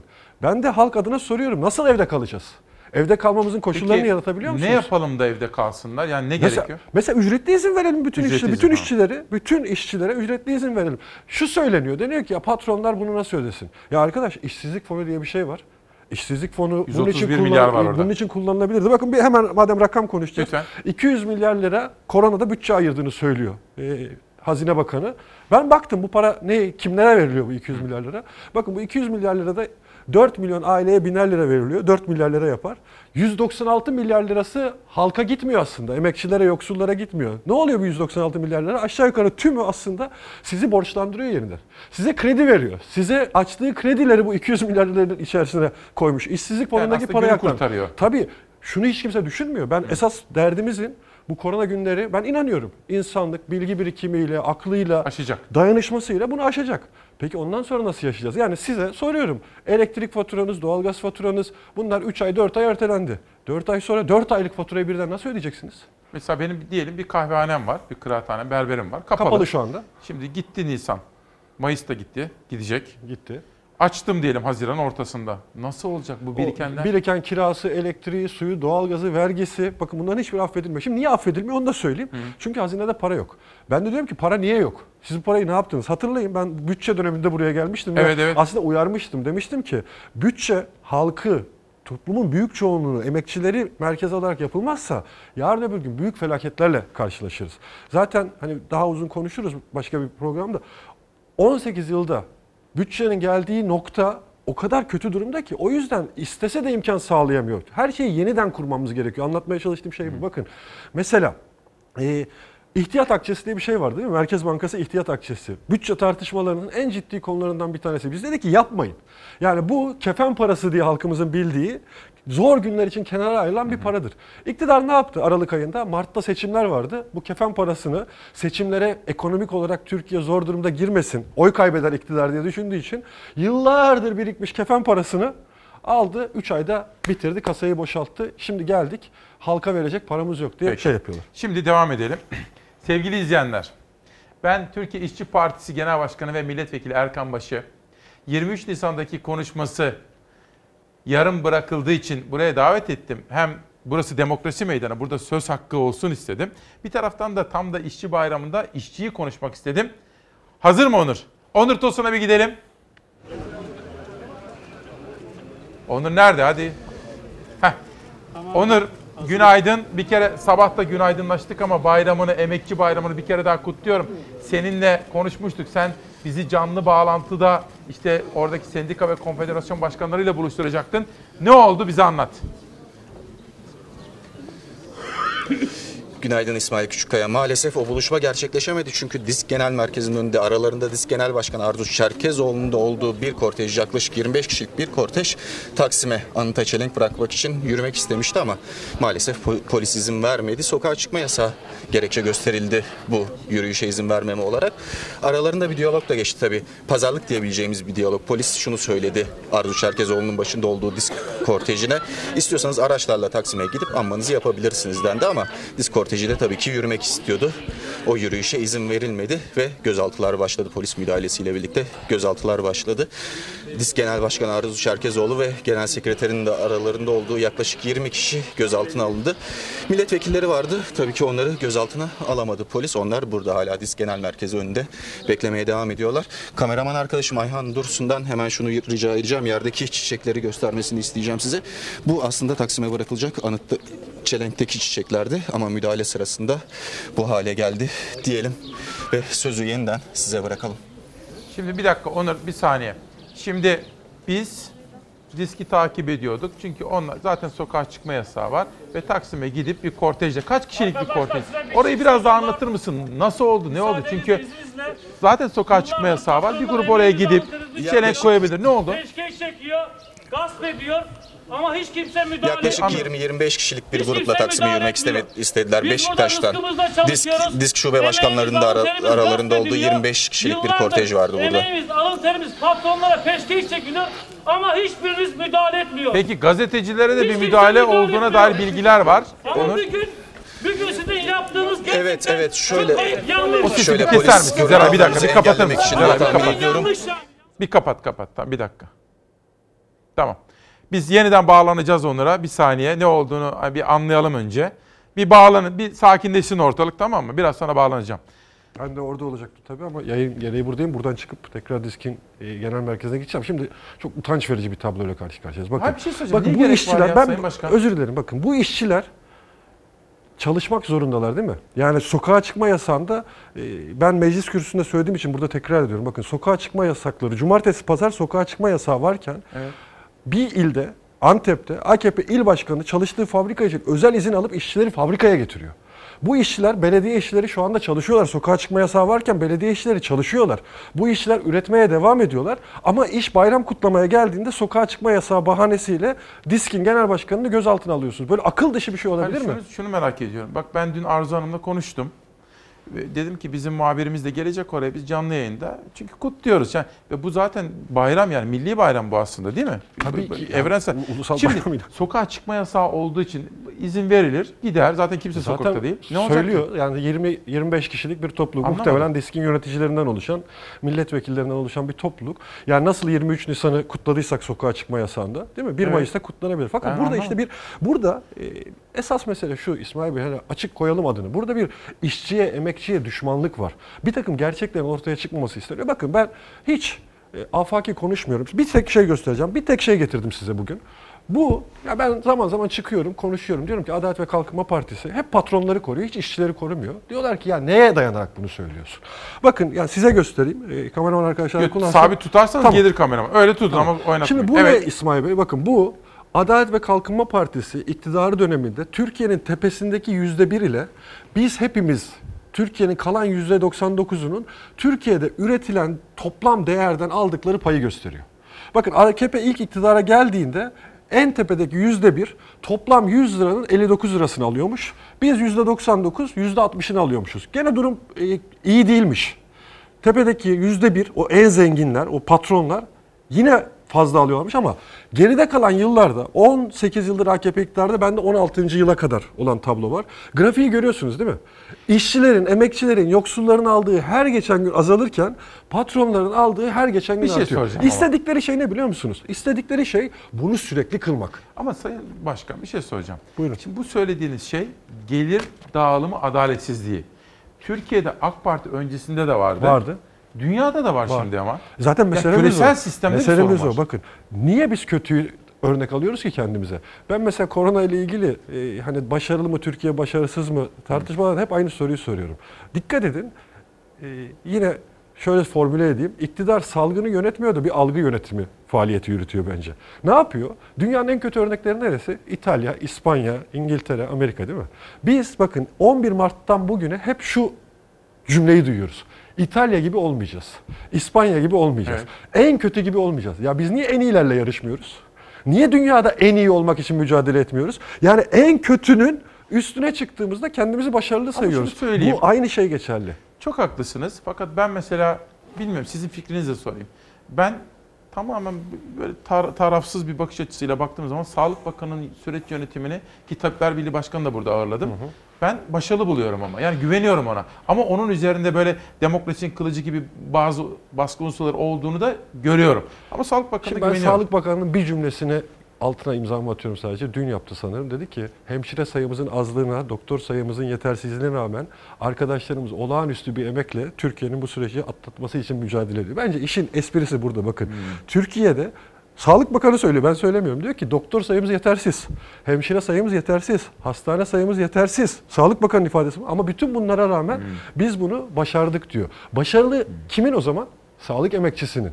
Yani ben o mecliste konuşmamda da söyledim. Bakın günde 14 saat hastanede bir tek maskeyle temizlik yapıp insanların oradaki sağlığını korumak için çalışan emekçiyi hani o emekçiyi, hemşireyi, hasta bakıcıyı, sağlık emekçisini bir kenara bırakarak Türkiye'nin bu koronayla mücadelesini değerlendiremeyiz. Esas mesele şu an onu da söyleyeyim. Yani Onur mesela Tosun hazır mı arkadaşlar? Bir daha. Hazırlayın. benim meselem kişiler, kurumlar, partiler falan değil. Mesele sistem meselesi gerçekten ve ben çok basit bir soru sormak istiyorum ya. Sorun. Sağlık parayla alınıp satılabilir bir şey olabilir mi? Yani sağlık insan e, vücut bütünlüğünü, dinçliğini korumak için değil mi? Sağlıkla ilgili bir hizmet alma ihtiyacı hissedebilir. Siz ne yapıyorsunuz? Bunu parayla alınıp satılabilir bir şey Ama haline bize korona getiriyorsunuz. hastalarından para alınmıyor mesela. Bu güzel bir şey. her tür sağlık sisteminin esas olarak parasız ve eşit biçimde olsun lazım. Tabii ki. tabii. Esas mesele bu. Bakın eğitim, sağlık gibi temel kamu hizmetlerinin parayla alınıp satılabilir bir şey haline gelmesi meta olmasın hepimiz diyorsun. hepimiz açısından yıkıcı bir şey. Şöyle söyleyeyim size. 90'lı yıllar itibariyle şunları tartıştık. Devlet dediler hiçbir şey üretmesin. Devlet e, fabrikalarını özelleştirmeye başladık. Biz o zaman dedik ki ya olmaz. Bu aynı zamanda toplumsal bir ihtiyaçtır devletin üretim yapması. Çünkü patron ne yapar? Para kazanacağı yere yatırım yapar. Ama halkın ihtiyaçları illa para kazandıracak diye bir şey yok. Devletin halkın ihtiyaçlarını gözeten üretim yapması lazım dedik. Devletin bütün fabrikaları satıldı. Hatırlayın. Sonra bütün fabrikalar bitti.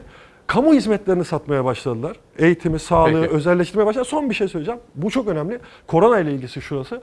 Bakın satılacak her şey bittikten sonra ne yaptılar? Dereleri, dağları, tepeleri, ormanları satmaya başladılar ve bu nedenle sadece insanların insan gibi yaşamaması sorunu yok. Hayvanlar da hayvan gibi yaşayamıyorlar bizim yüzümüzden. O yüzden bu sağlık krizleri bu kadar yıkıcı sonuçlar Peki. yaratıyor. Şimdi bir izleyenim.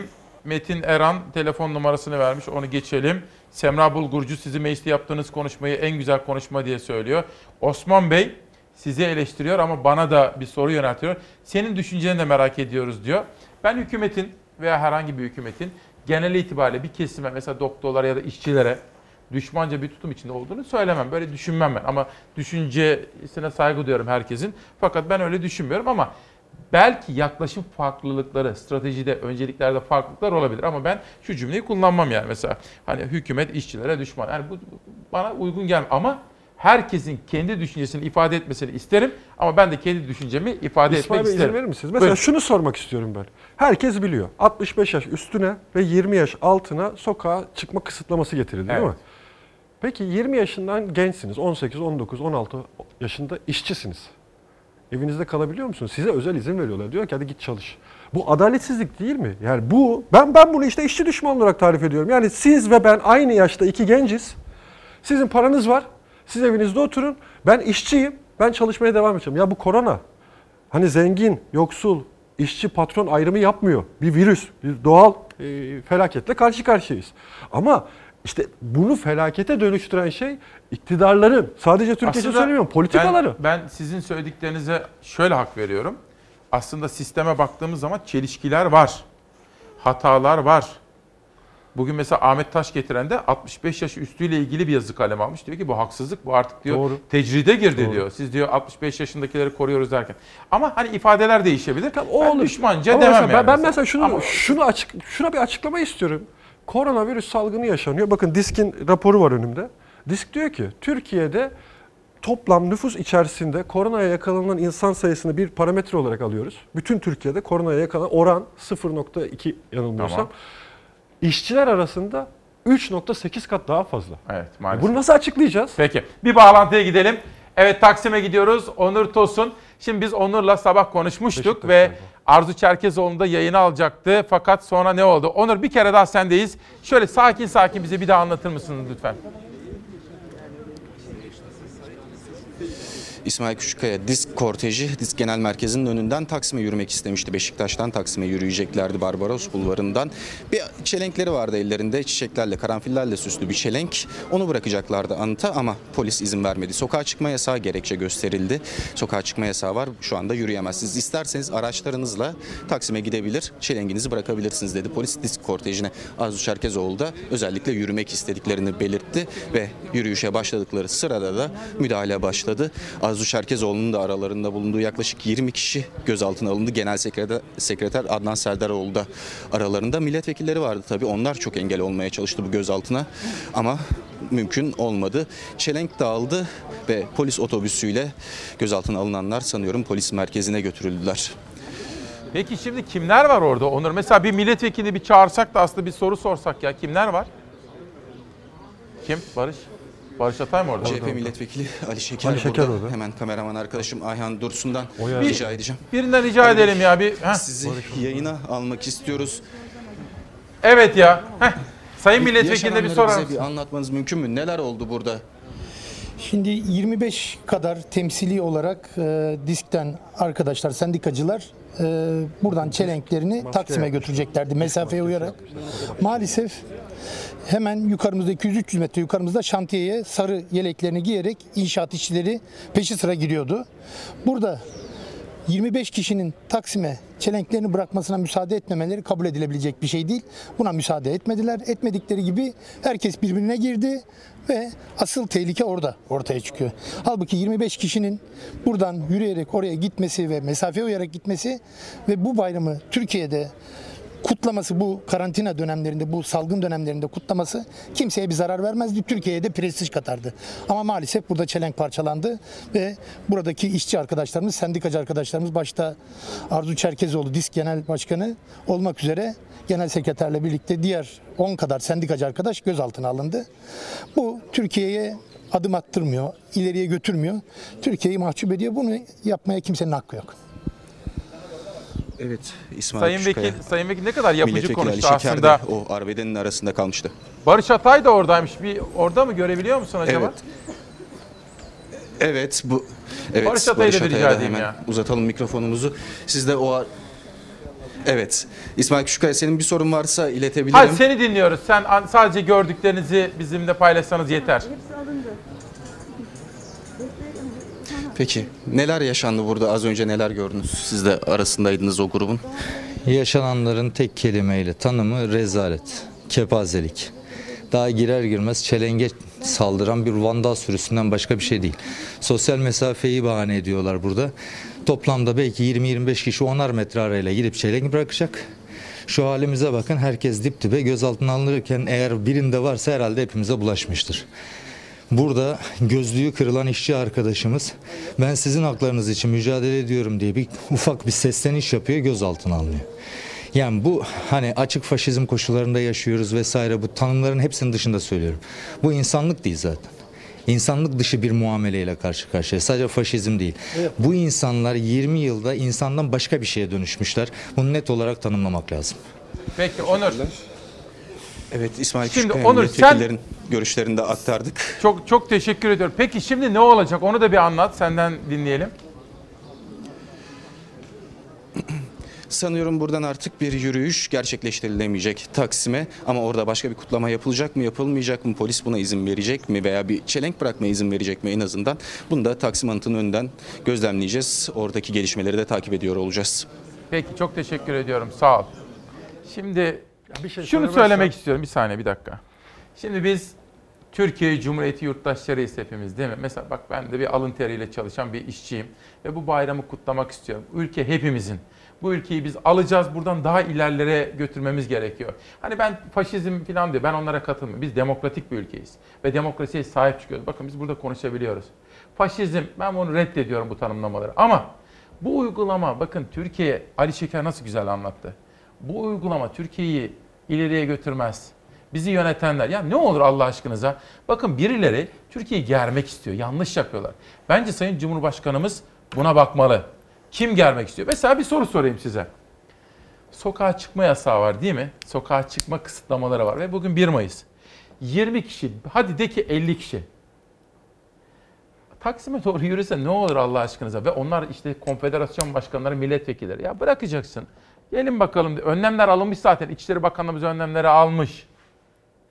Bilmiyorum ben mi naif düşünüyorum? Yani şimdi İsmail Bey kusura bakmayın. Şimdi ben gerçekten orada olmam gerekirken e, burada olduğum için de belki biraz da e, onunla konuşuyorum. Bakın olağanüstü önlemler alıyoruz. Yani gerçekten söylüyorum. Hep yani bu kanalı izleyen insanları büyük çoğunluğu bu söylediğim doğru olduğunu hak verecektir. Büyük zorluklarla insanlar evlerinde kalmaya çalışıyorlar mesela. Evet. Olağanüstü önlemler alıyorlar.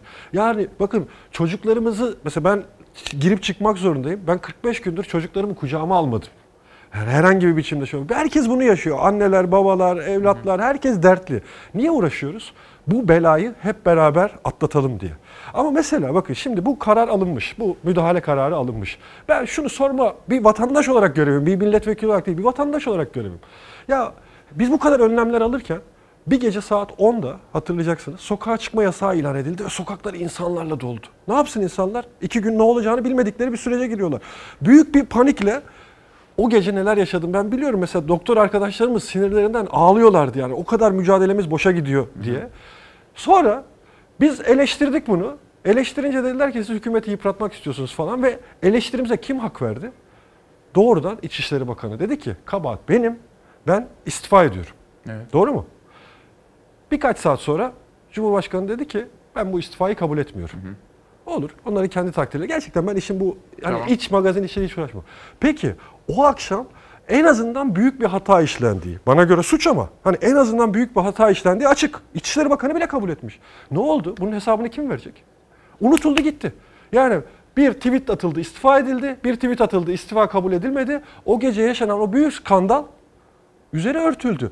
Şu oluyor bakın siz diyorsunuz ki hani konuşabiliyoruz. Doğru konuşabiliyoruz Evet, ama şunu bir, bir, bir bedelleri ağır oluyor. Konuşan arkadaşlarımızın bedelleri ağır oluyor. İki biz konuşuyoruz ama o kadar yüksek sesle bağırılmaya başlanıyor ki sabah programımızda gel- gelirken izledim. Mesela Özgür Özel bir basın toplantısı yapmış. Türkiye Ana Muhalefet Partisi'nin parlamentodaki temsilcisi, grup başkan vekili. Yani gün, dünden beri yediği hakaretin, tehditin haddi hesabı yok. Ne oluyor biliyor musunuz? Bir takım gerçekler açığa çıkmasın diye bir anda çok yüksek sesle bağır, bağırmalar başlanıyor ve o gürültü içerisinde gerçek duyulmasın isteniyor. Bugün yapılan şey de bu. Gerçekten şimdi hepimiz biliyoruz. Arzu Hanım bir hekimdir. Bu konuda en duyarlı isimlerden birisidir. Ee, sosyal mesafe kuralına uygun olarak bu eylemi gerçekleştiren olarak DİSK'in genel başkanı. O herkesten çok kendi işçi arkadaşlarını düşünür. Günlerdir Peki. bunun mücadelesini Şimdi bakın e, Arzu Hanım kamuoyuyla şöyle bir paylaşım yaptı. Göz altındayız. Bugün Türkiye'nin dört bir yanında işçi arkadaşlar çalışıyor. O kamu düzeni bozulmuyor ama işçilerin 1 Mayıs kutlaması kamu düzenini bozarmış dedi. Tabii Disk Genel Başkanı Arzu Çerkezoğlu göz altında. Bu bile aslında hani bizim içinde bulunduğumuz, çok sevdiğimiz ülkemiz için bence yakışmıyor yani. Bakın Bu yap- yapılması gereken ne biliyor musunuz? Kamu düzenini ne bozar? Kamu düzenini yoksulluk sınırının 7700 lira, açlık sınırının 2345 lira olduğu, bak açlık sınırı İsmail Bey, açlık sınırı 2345 lira, asgari ücret 2324 lira. Bir de geçen hafta meclisten karar çıkarttılar korona günlerinde. Evet. Günde 39 liraya sizi yaşamaya mahkum ediyor. Kamu düzenini bozacak şu şey kelimeyi budur. kullanmayın. Çünkü neden özen gösteriyor biliyor musun? Fox'a ceza vermek için böyle bekliyorlar. Ve, ve Türkiye'nin nefes alma kanalı. Burayı da korumak istiyorum. Ee, Haklısınız. şimdi bakın İsmail Bey olayları o kadar yumuşatmayın diyor. Şu anda ülkede diyor. Vatandaşın yorumu bu. Şimdi görüyorsunuz vatandaş Bey. ama bunları tabii ben ya benim derdim de şu. Demokrasiyi koruyalım. ifade özgürlüğünü koruyalım. Çok sesli Türkiye'yi koruyalım. Ki bakın dün sizlere bazı uluslararası ajanslardan haberler verdim üzülerek. Türkiye'mizin demokrasi ligindeki yerini yukarıya taşımamız gerekiyor. Bu görüntü mesela Allah aşkına ülkeye yarar sağlamaz. Ya da mesela iki barış Terkoğlu ile Pelivan tutuklu olunca, Murat Ağırel tutuklu olunca Türkiye'nin demokrasi ligindeki yeri yükselmez. Bir reklama gidebilir miyiz? Bir, reklama gidelim. Daha sonra sizinle biraz böyle işsizlik, işçi bunları konuşmak Tamam, istiyorum tabii ki ki. iktidarıyla muhalefetiyle Türkiye'nin gerçek gündemini ekranlara taşıyalım. 1 Mayıs 2020 günlerden Cuma İsmail Küçükkaya ile Demokrasi Meydanı'na hoş geldiniz. Şu andan itibaren yönetmen koltuğunda Hilal'den aldı ve Savaş Yıldız bayrağı devam ediyor. Türkiye İşçi Partisi lideri milletvekili Erkan Baş bizimle birlikte çok soru geldi, çok mesaj geldi. Şu duyguyu bir kere daha sizlere söylemek istiyorum. Demokrasiye sahip çıkacağız. Türkiye'nin çok sesli ülke olmasını, ifade özgürlüğünü, işçi haklarına da sahip çıkarak bütün bu kesimlerin sesini duyurabilmesine olanak sağlamamız gerekiyor. Ülkemize ve ülkemizin kurucu önderi Gazi Mustafa Kemal Atatürk'e bu bizim borcumuzdur. Cumhuriyeti gerçek ve tam demokrasiyle taşlandırmak istiyoruz. Size en çok işsizlerden soru geliyor. İşsizlikle ilgili kısa bir değerlendirme alacağım. Sonra bir haber var izleyeceğiz. İşsizlik zaten biliyorsunuz Cumhuriyet tarihinin rekor noktasındaydı. Şimdi korona salgını sonrasında katlanarak büyüdü. Çok basit bir hani çalışan herkesin yaşadığı maalesef acı bir tablo var İsmail Bey. Bakın herhangi bir iş yerinde çalışıyorsunuz. Diyelim ki patronunuz o yıl %300 kar yaptı. Yani geçen yıla göre karları 3 kat arttı. Evet. Sizin maaşınızı arttırmaz. Aynı paraya çalışmaya devam edersiniz. Ama ne zaman tırnak içinde bir kriz oldu, işler daraldı, akla gelen ilk şey nedir? Ya işçi çıkartılır, ya ücretsiz izne gönderilirsiniz ya da maaşınız düşürülür. Tablo bu. Dolayısıyla şimdi yaşadığımız bu sıkıntıyla beraber Türkiye'de işsizlik tabii ki katlanarak artıyor.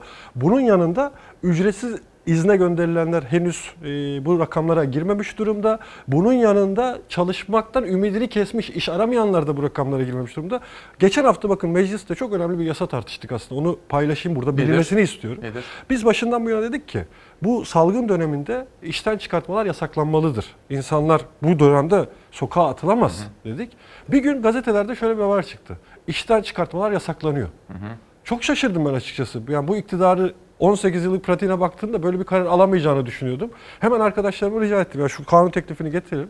Ne yaptılar biliyor musunuz? Sözde işten çıkartmayı yasakladılar ama herkesin, patronların istediği her işçiyi ücretsiz olarak izne göndermesini ve işte günde 39 liraya yaşamasını sanki işsiz işten atma yasaklanıyor gibi gösterdiler. Aslında burada bu rakamları aşağıya çekmeye dönük bir e, numara çevrildi. Bir işsizlik haberi var. İşkur önündeki kuyruklarla ilgili. Yönetmenimden bu haberi bir rica edeyim. Hazır mı haberimiz arkadaşlar? İşsizlik memleketin en önce çözüm bekleyen sorunlarının başında. İş başvurusu için geldim. Geçen hafta işten ayrıldım. Zor. Geçinmeye çalışıyoruz. İş bulana kadar ne şartlarda geçineceğimi bilemiyorum. Eşimin kolunda ne varsa onu satacağız bir şekilde iş bulana kadar. Kimi yeni işsiz kaldı, kimi birkaç aydır işsiz. Hepsinin hikayesi farklı ama umutları ortak. Bir iş bulabilme umuduyla hepsi işkur kapısında. Çaresizliğimden geze geze geldim. Mamak'tan buraya yürüyerek geldim. Mamak'tan buraya yürüyerek geldim. Elleri cebinde. Kendi deyimiyle çaresizce iş umuduyla beklediği işkur kapısına kilometrelerce yol yürüyerek geldi Hasan Özcan. Sabah 8'de çıktım işte az önce geldim mesai saati dediler 12.30'da buraya geldim. Yani 3 saat 4 saat yol yürümüş. Dolmuşa binecek paranız yok. E nereden alayım? İş makinesi operatörüydü. Birkaç ay önce işsiz kaldı. İki de çocuğu var ama cebinde dolmuş parası dahi yok kendi deyimiyle. Sofrasına koydukları da veresiye. Ekmeğin yanına yumurta bulursan ne mutlu. Bakkal 600 lira borcum var ekmek borcu. Ekmek de yumurta borcu başka değil. O da insanlık adına veriyor. Komşu olduğumuz için veriyor. Bakkala borcu gün gün katlanıyor. Aylardır biriken kira ve fatura borçları da omuzlarındaki yükü daha da artırıyor. Aç kalmazsak ayakta durursak ne mutlu. 7 aydır kiram duruyor. Anlatıyor insanlar böyle televizyonda da yaşadığın zaman gerçek bunlar. 19 Mart'ta işten çıkarıldım. Çok perişanız, iş bulamıyoruz. Nasıl geçiniyorsunuz peki? Kağıt, plastik toplayarak. Normalde işiniz neydi? Garsonluk yapıyordum. Daha bir ay öncesine kadar garson olarak çalışıyordu Caner Yavuz'da. İşsizler ordusunun bir üyesi artık. Allah şu an cebimde 30 lira para var, başka yok. Ben bakkalda manava gidemiyorum hiç. Pazara da gittiğim yok. Büyükşehir Belediyesi'nden bir koli geldi işte sadece. Un geldi, ondan ekmek yaptım, yedim. Başka çare yok. İşkur kapısında çaresizliği anlatan cümleler bunlar. Doğalgaz 300-400 milyon, elektrik var, su var, telefon var, bir sürü şey. Şöyle 3 tane mesaj okuyacağım. Bakın Emel Hanım diyor ki sizi izleyince Türkiye'de hala demokrasinin olduğuna dair içimde bir ümit beliriyor diyor Emel Hanım. Fakat Bülent Kamer beni eleştiriyor. Bırak adam konuşsun. Neden konuk ettiniz? İkide bir sözünü kesiyorsunuz kanal zarar görmesin diye. Bir başkası Ece diyor ki madem başkan gibi düşünmüyorsun neden onu konuk ettin diyor. Sevgili Türkiye'm bakın. Ben onun gibi düşünmek zorunda değilim. Ki bazı konularda onun gibi de düşünebilirim. Onun gibi dediğim Sayın Erkan Baş'tan bahsediyorum. Ama konuk etmek böyle değil. Ben mesela buraya bir AK Partili çağırdığım zaman ki geçen hafta işte Samsun Belediye Başkanı geldi. Onun gibi mi düşünüyordum? Ya da CHP'li geldiği zaman. Hayır. Önemli olan sizlerin bu görüşleri dinleyebilmeniz. Benim itirazım varsa da, benim onayım varsa da bunu siz de dinleyeceksiniz. Sizin de aklınız, fikriniz var. Siz ama demokrasi böyle çalışacak. Çok seslilik böyle bir şey. Şimdi, Burada herhalde yurttaşa değil ama Türkiye'de basının getirildiği yere Maalesef. dair bir eleştiri İşte yapmamız maalesef. lazım. Çünkü gerçekten yurttaşlarımız aslında haklı. Ee, sizi göremediğini söylüyorlar bak çoğu insanda. Yani ben şöyle söyleyeyim. İlk defa gördüm diyor bazen. 90'lı yıllarda üniversite öğrencisiydim. Öğrenci hareketi içerisinde arada esprisini yapıyorum. O zaman televizyona daha çok çıkıyordum. Şimdi iki yıldır milletvekiliyim. Herhalde bu ikinci televizyona e, çıkışım. Bu aslında gerçekten Türkiye'de hani demokrasinin geldiği yeri de gösteriyor. Basının ne hale getirildiğini de gösteriyor. Dolayısıyla ben yurttaşlarımıza kızmıyorum. Onlar artık basını böyle bir şey sanıyorlar. Maalesef. işte. Maalesef Çünkü- bu hale getirildi Şimdi ülkemiz. bir şey, şu 1 Mayıs'ı birazcık anlatır mısınız? Tabii şunu bir kere daha söyleyeyim. Maalesef Türkiye'mizin içinde bulunduğu durumda bence ülkemize bir haksızlık yaptık toplu olarak. Disk Genel Başkanı Arzu Çerkezoğlu şu anda gözaltında. Bu bugünün maalesef üzüntü verici bir gelişmesi. Dileyelim ki bir an evvel çıksın hem de işçinin, emekçinin bayramında. 1 Mayıs'ı bir anlatır Bir kere mısınız? şunu söyleyeyim yani bence derhal hemen hiç vakit kaybetmeden hem Arzu Şerkezoğlu hem bütün işçi arkadaşlarımız serbest bırakılmalı. Yani ortada böyle bir şey yok. İkincisi şunu hatırlatmam gerekiyor. Bu ülkede daha önce pek çok iktidar 1 Mayıs'ları yasaklamaya, engellemeye dönük katliamlara varan uygulamalarda bulundular ama Türkiye'de 1 Mayıs'ın kutlanması asla engellenemedi. İşçi sınıfı ve onun örgütleri 1 Mayıs'ları hep kutladılar. Dolayısıyla yani kimse bu kararı veren bir kere aklını başına devşirsin. 1 Mayıs yasaklanamaz, engellenemez bir şeydir. Türkiye'de bu mümkün değil. Ee, Bugün ne yapacağız? Ha şunu şunu ekleyeyim ama biz mesela 1 Mayıs yasaklandı o yüzden kutlamıyoruz değil. Bakın ben açık söylüyorum. 1 Mayıs Taksim'de kutlanmaları yasaklanıyordu ama toplumsal mücadele, meşruiyet sadece yasalardan ibaret değildir. Yasalar gelip geçici değişir. Halk isterse yasaları da anayasayı da değiştirme gücüne sahiptir. Dolayısıyla biz yasaklandığı zaman da çeşitli iktidarlarda 1 Mayıs'ları kutladık. Bu sene niye kutlamıyoruz? Taksim'de ya da başka bir alanda milyonlarca yan yana gelmiyoruz.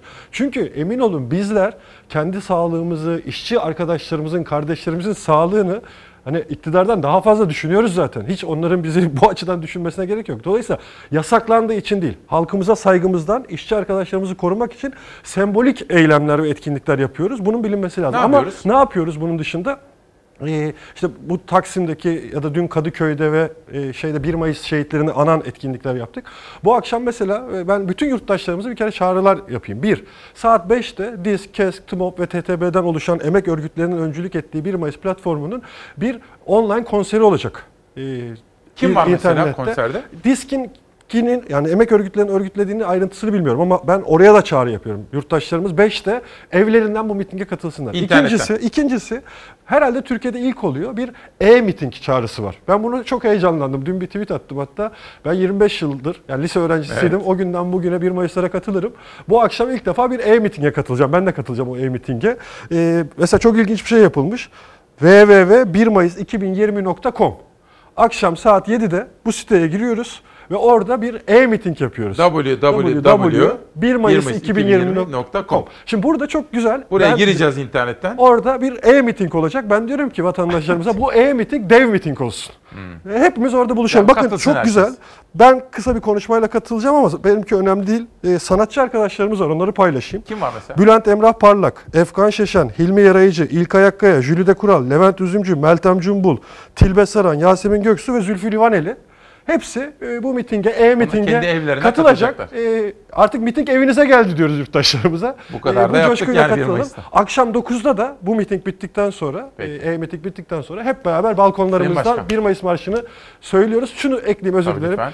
Bu tabii ki tercih ettiğimiz bir şey değil. İşçi sınıfının gücü birliğinden gelir. Omuz omuza, yan yana yürümesinden gelir.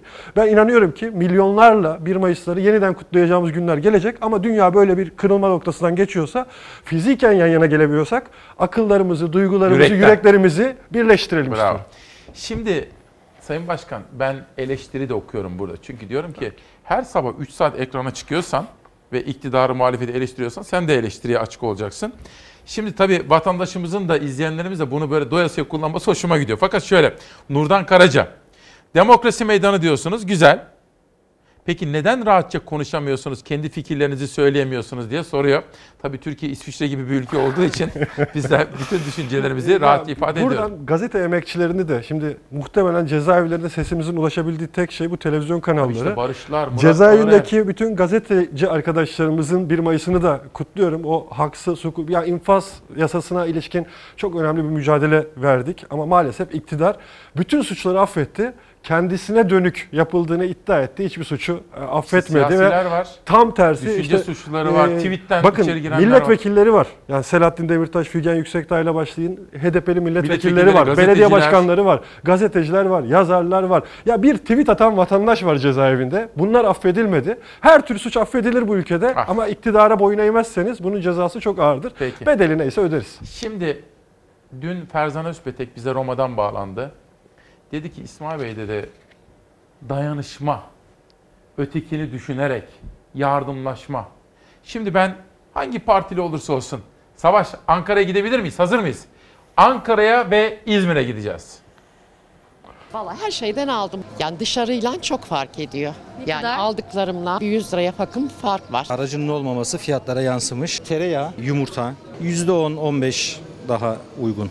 Polatlı'dan geliyoruz. Biz de e, pancar pekmezi, pancar sirkesi ve elma sirkesi üretiyoruz. Tüm kadın kooperatiflerini toplayıp bizler için uğraştığı için çok teşekkür ederim. Ekmeğinden sütüne tatlısından etine kadar birçok gıdayı işleyen üreticinin de yüzü güldü, tüketicinin de. Çünkü burası başkentte üreticiyle tüketicinin doğrudan yani aracısız buluşma noktası olan ilk market. Ankara Büyükşehir Belediyesi Başkent Market'i açtı. Amacımız üreticilerin sayısını artırmak, ürünlerin aracısız Ankara halkıyla buluşturmak. Ürün gruplarımızın tamamına yakında piyasa fiyatların %10-15 daha uygun fiyatlarla halkımıza ulaştırabiliyoruz. Et ürünlerinde dün kıyasladığımda 1 kiloda 10 lira fark e, görmüştüm. Halkın bakkallarını açmaya devam edeceğiz. Millet İttifakı'na bağlı Büyükşehir Belediye Başkanlarının seçim vaadiydi. Önce İzmir adım attı. Halk Bakkalı hayata geçti. İkinci şubesi açılacak. Ankara Büyükşehir Belediyesi de ilk belediye marketini Etimeskut ilçesinde açtı. Bu yıl 40 civarında bir şubeyi hizmete sunmayı planlıyoruz. Baklavası, eriştesi, reçeli Beypazarı'ndan, turşusu Çubuk'tan, salçası Ayaş'tan. Etlerse yine Ankaralı besicilerden doğrudan raflara geldi. Öyle ki bu durum fiyatlara da yansıdı. Zira kıymanın kilogram fiyatı 42 lira 90 kuruştan, kuşbaşının fiyatı ise 51 lira 90 kuruştan satılıyor. Burası daha ucuz. Ne kadar dışarıda kasapta markette? 62'ye kadar çıkıyor mesela dana rulonun kilosu. Burada 48.90. Evet. Kıyma kuşbaşı nasıl fiyatı? Onlar 60-65'i buluyor. O bir marketler de pahalı, gerçekten pahalı. Koronavirüs salgınından bu yana et fiyatları daha da arttı. Marketlerde kıymanın ortalama kilosu 48 lira, kuşbaşı 60 liradan, kuzu pirzola 95 liradan satılıyor. Peki umduğunuzu buldunuz mu? Buldum buldum. Mesela kıyma almışsınız. 41 liraydı çok uygun. Yani dışarıda 55'ten aş- aşağı yok. Benim aldığım ette 10 liralık bir fark var. Sütten 2,5 lira bir fark var. 3 litresi burada 13 lira 50 kuruş. Mahsur Başkan'a teşekkür ediyoruz. Aracısız bir şekilde doğrudan raflara gelen ürünlerden biri de tereyağı. Burada kilo kilosu 48 liradan satılıyor. Beyaz peynirin kilosuysa 26 lira. Bir koli yumurtaysa 16 lira 50 kuruş. Mesela şivakayı aldık. Biz onun e, yarımı 25 liraya alıyorduk. Ya 2 lira fark ediyor. Baldan pekmeze, tarhanadan sirkeye, helvadan bazlamaya, peynir, zeytin hepsi yöresel. İlk elden satılan gıdalar için açılan ilk şubeye talep ilk günden oldukça yoğundu. Dün Ferzan Özpetek'in söylediği gibi dayanışma günleri. Sayın Başkan gerçekten zor zamanlardayız. Yoksulluk var, işsizlik var ve dayanışmak, kenetlenmek zorundayız. Bakın burada da aslında ikili bir yaklaşım var onu paylaşayım. Bir kere bu belediyelere dönük uygulanan e, yaklaşımı kesinlikle doğru bulmadığımı söylemek istiyorum. Sonuçta halka hizmet etmek istiyor. Sen mi edeceksin ben mi edeceksin? Neredeyse terör örgütü e, kapsamına soktular. Bu yanlış. İkinci yanlış ne? Şimdi size de geliyordur bana da geliyor. İşte 10 lira yardım et, SMS attı falan filan. Halktan para toplanıyor. Bizim halkımız da yüce gönüllü veriyor. Sonra bu halktan toplanan paraların altına Recep Tayyip Erdoğan diye imza atılıp yeniden halka dağıtılıyor. Bakın ayrım çok basit. Otoriter iktidarlar, bütün dünyada otoriter iktidarlar şunu isterler. El açıp dilenin isterler. Yukarıdan size bağış yaparlar. Sadaka verirler size. Sadaka kültürü. Biz ne yaparız? Biz yan yana olanların, eşitlerin dayanışmasını kurarız. Yani el avuç açmayız, bir yumruk oluruz ve yan yana gelip bu sorunları aşarız. Bu dönemde benim tek mutlu olduğum şey şu onu söyleyeyim. Biz çok uzun zamandır halkın iş yerlerinde, okullarda, mahallelerde, sokaklarda, apartmanlarda hep kendi örgütlenmelerini yaratmasını istiyorduk. Şimdi bakın bu korona günlerinde çok güzel bir şey oldu. Dayanışma ağları kuruldu. Evet. Pek çok ilde, ilçede dayanışma ağları kuruldu. Ben buraya emek veren bütün arkadaşlara bir teşekkür etmek istiyorum ve bütün yurttaşlarımızı bu dayanışma ağlarını güçlendirmeye İnsana çağırıyorum. umut veriyor değil bakın mi bu o kadar güzel bir şey ki ve çok basit. Ben gördüm bir yerde yazıyor Kadıköy Dayanışma Ağı şöyle bir yazı yazmış. Fazlaysa bırak, ihtiyacın varsa al. Ya bu kadar güzel bir şey olabilir mi? Kimse kimin bıraktığını Müthiş. görmüyor, kimse kimin aldığını görmüyor ve vatandaşların her tür ihtiyacı oradan karşılanmaya çalışıyor. işte- Bu olumsuzluklardan böyle olumlulukları Bak, çıkartmak, kalıcı bir şeyler yaratmak tam bir lazım. gün önceydi. Ben fırına gittim. Küçük bir fırın. Ekmek aldım. E, İşte 2 lirada kaldı üstü. İşte veriyordu. Ya o kal kalsın deyince ya onu askıya al- ne nasıl dedim? Oraya çizdi ekmek. Yani biraz daha verdim hani kendimce. E, çünkü sistem öyle çalışıyor. Aslında dayanışma zamanları. Şimdi nedir biliyor musunuz aslında? İnsanın gerçek karakteri zor zamanlarda ortaya çıkıyor. Ben mesela çok mutlu oluyorum. Hani biz ara ara böyle bu ülkede aydınlar diyelim ki e, ya da siyasetçiler halkı beğenmezler. Mesela işte bizim halkımızın şusu eksik, busu eksik şöyle böyle eleştirirler halkı. Tam tersini hep inanırım buna. Yürekten inanırım. Ya bizim halkımız iyidir, güzeldir, paylaşımcıdır, dayanışmacıdır ama koşullar onu olumsuz bir yere doğru taşıyor. Maalesef içinde bulunduğu yapı insan kendi başına yalnız ve çaresiz kaldığı için kötüleşiyor. Şöyle bir soru sorsam Şimdi size. şu kötü günlerde aslında bakın bu o kadar ortaya çıktı ki ya inanılmaz bir dayanışma enerjisi ortaya çıktı. Mesela sağlık emekçileri için yapılan alkışları hatırlayın. Yani Evet. insanlar çınlıyordu her taraf değil mi? Normalde mesela sağlık emekçilerine hepimiz kızarız. Anlamayız çünkü içinde bulunduğu durumu. Yani işte günde 200 hastaya bakmak zorunda bırakılan bir doktorun 200 hastayla ne kadar ilgilenebilir ki? Sonra çıkarız deriz ki ya doktor gene benimle ilgilenmedi. Sanırız ki sorun doktor. Ama şimdi anladık o doktorların halini. Bence çok önemli Şimdi bir sizi izlerken benim zihnim biraz şöyle çalışıyor da. Empati hani ya siz kendimi sizin yerinize koyarak ya da mesela şöyle oluyor. Memleketi yönetse Erkan Baş. Böyle bir soru soracağım. Mesela siz şimdi memleketi yönetseniz ne yapardınız mesela diye soracağım ama önce Betül Hanım herkesi yayına çıkararak ne kadar güzel örnek oluyorsunuz derken ama Ufuk Hanım da ya da Ufuk Bey de olabilir bilmiyorum gözlerimi olup biten her şeyi yumuşatarak veriyorsunuz diyor.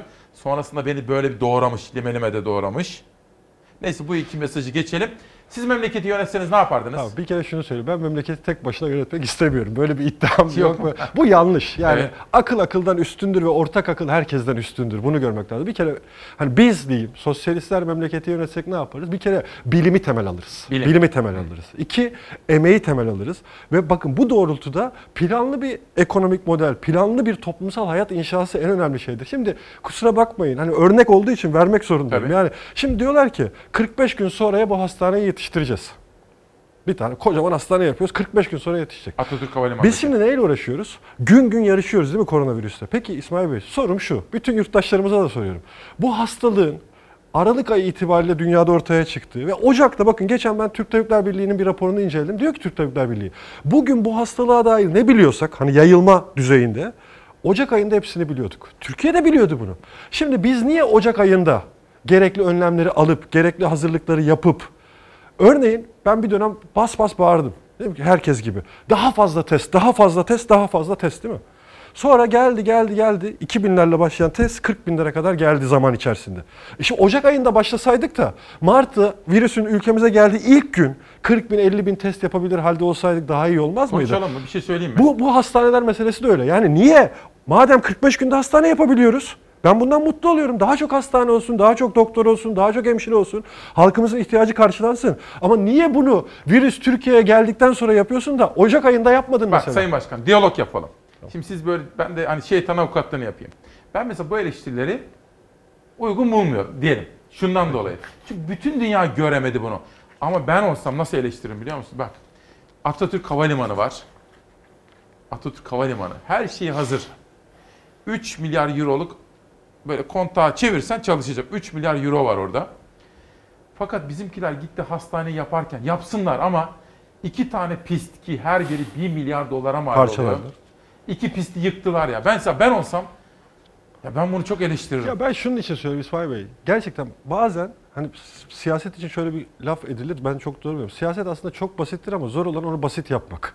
Yani siyaset aslında ekmek su falan. Dolayısıyla ya çok basit bir vatandaş olarak soruyorum. Şimdi bakın bütün mesela hani siz yönetseniz ne yaparsınız? Ya arkadaş 5 tane maskeyi 2 aydır dağıtamayan bir iktidarın başarısını nasıl tartışırız? Ya önümde var. Yani kusura bakmayın gerçekten çok Ne o efendim? kötü Rapor günler. Bakın Ne o? mesela ne bu? Maske dağıtımındaki süreci şey. Bir şunu söyleyeyim size. Bir arkadaşım var. E, medikal e, cihazlar satan bir yerde çalışıyor. Sordum. Aralık ayında 50'lik maske paketleri en fazla 15 liraydı diyor. Aralık ayındaki fiyat bu. Şimdi geliyor bu hastalık değil mi? Biliyoruz. Yani dalga dalga geliyor Türkiye'ye bu hastalık. Maskeye ihtiyacı olacağı da ortada. Bakın buradan gerçekten Herkes şu soruyu sorsun. Hatırlayacaksınız siz her gün haber yapıyorsunuz. Bir ara şöyle haberler çıkmadı mı? Maske takmak o kadar da önemli değil. Maskeyi hastalıktan korunmak için değil hastalığı yaymamak için takın diye maske kullanımımızı aslında sınırlandırdılar. Niye? Çünkü elde maske yoktu. Elde maske yoktu. Bilime takla attırdılar. Yani herkes maske takmasın dediler. Sonra herkes maske takısın dendiğinde bakın ne olmuş. 5 Nisan'da PTT ücretsiz maske dağıtacak denmiş. Herkese PTT'den maske gelecek. Geldi mi? Gelmedi. Ondan sonra 6 Nisan'da PTT bu yoğunluğu kaldıramıyor. E-Devlet üzerinden başvurun. Eczanelerden alacaksınız denmiş. Değil mi? Satışları yasaklanmış bunların. Sonra en son vatandaş isyan etmiş. Ya şimdi ben yaşadım bakın ben kendim yaşadım. Mesaj gelmemiş. Eczaneye gireceğim maske almaya. Soracağım. Eczacı diyor ki maskesiz giremezsin. Market maskesiz giremezsin. Benzinci maskesiz giremezsin. Maskem yok. Alamıyorum. E şimdi 23 Nisan'da yeniden bir açıklama yapılmış. En son 28 Nisan'da yeniden bir açıklama yapılmış Peki. ve demişler ki şimdi işe. Ya şimdi bu bakın bu buradaki mesele ne? Ben niye bunu örnek veriyorum? En basit şey bile plansız yaparsak olmaz. Peki. Sosyalistlerin bizim ayrıcalığımız bir ortak akla dayanacağız, bilime dayanacağız, halkı merkeze alacağız ve Peki. planlı ekonomi. Peki. Bir haber izleyeceğiz, devam edeceğiz. Ekonomiden sorumlu Bakan Sayın Berat Albayrak bir açıklama yaptı. Biz dedi Türkiye olarak dünyadaki başka herhangi bir kurumdan veya örgütten işte IMF, Dünya Bankası şuradan buradan herhangi bir şekilde borçlanmadan vatandaşımıza destek olduk dedi. Dün PTT önündeki kuyruklar vardı. İzleyelim acaba Sayın Erkan Baş bütün bu gelişmelere ve söylemi nasıl yorumlayacak? Muhasebeciyim. Boyane fabrikasında çalışıyorum. Bir 120 kişi çalışıyoruz. 120 kişi de işsiz kaldı. İlk işsizlik maaşınız. Evet ilk. Almayı beklediği en zor maaş belki de. İlk defa işsizlik maaşı kuyruğunda. Türkiye'de salgının patlak verdiği ilk günlerde çalıştığı fabrikadaki tüm işçiler gibi Perihan Çetin de işsiz kaldı. Şartları uygundu, işsizlik maaşı bağlandı. Ancak o para borca mı yetecek, çocuğuna mı bilemiyor. Ne kadar maaş alacaksınız? 1700 civarında. Ne kadar borcunuz var? 1000 lira. 700'ü de kendim ayıracağım. Çocuğumun masrafını harcayacağım. O kadar. Bir fabrikada muhasebeci olarak çalışan Perihan Çetin maaşına güvenip borçlanmıştı ama işten çıkartıldı. Aldığı işsizlik maaşının 1000 lirasıyla borcunun taksitini ödeyecek. Bir hafta öne çekilen işsizlik maaşı ödemesi için PTT kuyruğundaydı. İşsizlik maaşlarının ödemesi başladı. Postane önünde de işsizlerin kuyruğu uzadı. İşsizler daha sıraya girmeden alacakları parayı nereye harcayacaklarını hesaplıyor. Gelirken hesap yaptınız mı? Şunu şuraya ödeyeceğim, bunu buraya ödeyeceğim. Yani ister istemez yapıyorsun. Yani buna da şükür diyoruz. Aynı PTT kuyruğunda bir de sosyal destek için bekleyenler vardı. Sokağa çıkma yasağı öncesi 1000 liralık desteği almak için sıradaydılar. Mecburiyetten artık sıraya gireyim dedim. Yoksa aslında bu kalabalığa girme taraftarı değilim. Faturalarım birikti. Faturalarımı ödemeyi düşünüyorum. Bir buçuk ay oldu işte ödeyemedim. Zaten 500 TL faturalar tutuyor. Erdem ailesinin biriken faturalarından geriye kalan 500 lirayla da mutfak tencereleri kaynayacak. E, Geri kalanla da herhalde evimize masraf yaparız. 500 lira bir aylık mutfak masrafının ne kadarını karşılar? 3 günlük herhalde. Bir markete gidiyoruz. 2-3 poşet bir şey alıyorum. 200 lira para tutuyor. Eve geliyorsun elde avuçta hiçbir şey yok. Mesajlar geliyor sizden. Filiz Cura, günaydın Demokrasi Meydanı. Ben de şunu öğrenmek istiyorum. 45 günde madem hastane yapabiliyoruz. 1 Haziran'da okullar da açılacaksa sınıflar 40 kişi, 50 kişi. Bu nasıl olacak? Peki yeni öğretmenler atasak, yeni okullar yapsak diye soruyor. Can Kaynar da size yönelik eleştiriler haksız İsmail Bey. Olayları biraz yumuşatarak haber yapmak zayıflık değil, tam tersine insanları galeyana getirmeden hakikati öğrenmelerini sağlamaktır diyor Can Kaynar da. Şimdi bence 1 Mayıs'ın anlamını, manasını en fazla hissederek söyleyen bu marş, bu çocuğumuz. Bir sıvacı çocuk düşünün ve 1 Mayıs diyor. İzleyelim. Ancak bu böyle gitmez Sömürü devam etmez Ancak bu böyle gitmez Sömürü devam etmez Yepyeni bir hayat gelir Bizde ve her yerde Yepyeni bir hayat gelir bizde ve her yerde. Bir Mayıs, bir Mayıs, işçinin, emekçinin bayramı. Devrimin şanlı yolunda ilerleyen halkların Şimdi Erkan Baş'a soralım 1 Mayıs. Ya şimdi bu görüntülerden sonra tabii insanın e, duygulanmaması da mümkün değil. Şimdi bakın İsmail Bey bu salgın günlerinin gösterdiği çok önemli bir şey var. Şimdi biz mesela evde kalıyoruz. Sokaklarda belediye emekçileri çalışmaya devam ediyorlar. Sağlık emekçileri zaten gerçekten insanüstü. Yani söyleyecek söz bulamıyoruz Tabii. sağlık emekçilerinin yaptıkları karşısında. Ne bileyim mesela evde kalıyoruz. Bakın inanılmaz bir şey. Yani moto kuryeler. Yani muazzam böyle. Evde kalıyoruz, internetten siparişi veriyoruz, geliyor. Şimdi Kargocular. Soru bu. Bunları bunları kim getiriyor? Yani şu anda bence mesela bütün dünya açısından şu ortaya çıktı. Dünya emeğin ve emekçilerinin ellerinin üzerinden hani o bizim meşhur 1 Mayıs fotoğrafımız vardır ya. Dünya emeğin ve emekçilerin ellerinin üzerinden gidiyor ve işte bizim hani bazen kızılıyor bize öfkemizin gerçekten öfkeleniyorum. Bu haksızlığa, bu adaletsizliğe, bu insanlığa yakışmayan duruma isyan ediyoruz ve işte bu işçi arkadaşların hakkını. Şimdi ben o işçi arkadaşımı izlerken ne kadar güzel, mutlu, huzurlu çalışıyor ama e şimdi şu aklıma gelmiyor mu? Ya şu içinde bulunduğumuz günlerde gerçekten mesela inşaat sektörünün böyle dolu dizgin çalışmaya devam etmesi çok acil yaşamsal bir ihtiyaç mıdır? Ya bu mesela binlerce daire yapan müteahhitler var ya. Ya soruyorum ya arkadaş bunları 3 ay sonra satsanız ne olur şu işçinin hayatını tehlikeye atmasanız. Bu işçi zaten 20 yıldır senin için çalışmaya devam ediyor değil mi? 3 ayda ya sen bu işçiye de ki kardeşim ben senin sağlığını korumak için evinde oturmanı istiyorum. Peki. Şimdi Arzu Çerkezoğlu ile ilgili o fotoğrafı alalım. Tabii maalesef 1 Mayıs 2020 öyle geçti. Dileyelim ki her, hemen bırakılsın ki biz de bundan kurtulalım. Bakın Arzu Çerkezoğlu gözaltındayız diye bir paylaşım yaptı. Bugün Türkiye'nin dört bir yanında işçi arkadaşlar çalışıyor. O kamu düzeni bozulmuyor ama işçilerin 1 Mayıs kutlaması kamu düzenini bozarmış. Görüntüleri vardı arkadaşlar. Hazır mı? Ses hazır mı? Şimdi bugün tabii biz istedik ki nasılsa sokağa çıkma yasağı var. 23 Nisan'da nasıl yaptık? Meclis Başkanımız aldı beraberdeki bütün korteji beraber gitti. Sembolikti. Hatta biraz kalabalık bile oldu aslında ama nasıl ki meclisimizin 100. yıl dönemini kutladık sembolik sokağa çıkma yasağı olmasına rağmen biz aslında 1 Mayıs'ı da çok daha güzel, ülkemize hiçbir zarar vermeden, ülkemizin demokratik hayatına, çok sesli görüntüsüne, konfederasyon başkanlarını gözaltına almadan da kutlayamaz mıydık? Gayet tabii ki kutlayabilirdik.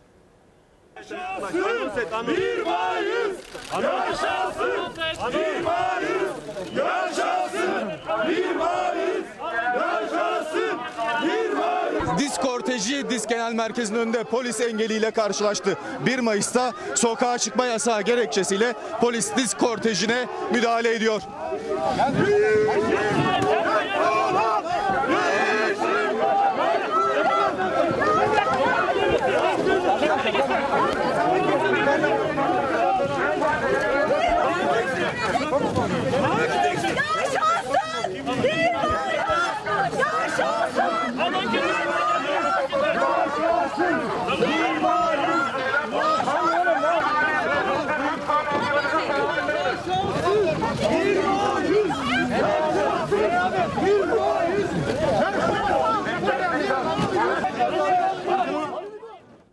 Aslında mesela hak iş gitmiş çelenginde koymuş. Kamu işte koymuş. Yani aslında bu yapılabilirdi bence. Yani bu, bu gerginliklere hiç gerek yok. Yavuz Öztopçu mesajınızı aldım. Teşekkür ediyorum sağ olsun. Okan kardeşimiz de güzel bir mesaj yazmış. Sağ olsun var olsun. Peki bundan sonra ne yapalım ne yapmayalım?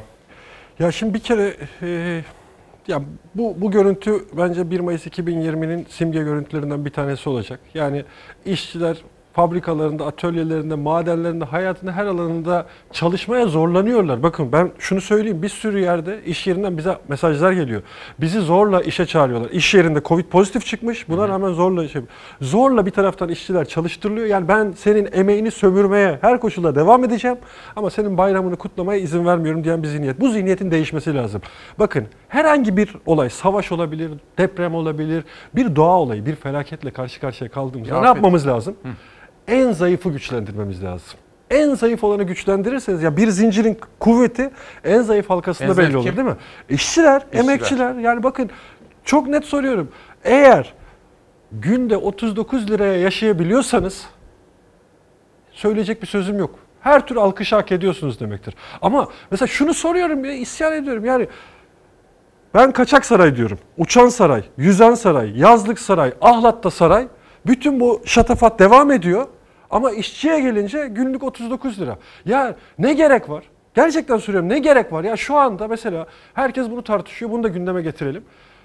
Şu anda yollardan geçilemiyor değil mi? Çok düşmüş durumda. Ama garanti ödemeleri yapılmaya devam ediyor. Şu anda havalimanları kullanılamıyor. Garanti ödemeleri devam ediyor. Ya niye biz bunları alıp bunları yaratan işçi kardeşlerimizin hayatını en azından şu pandemi günlerinde bir nebze olsun rahat. Bakın ben işlerin genel olarak her şeyi hak ettiğine inanıyorum.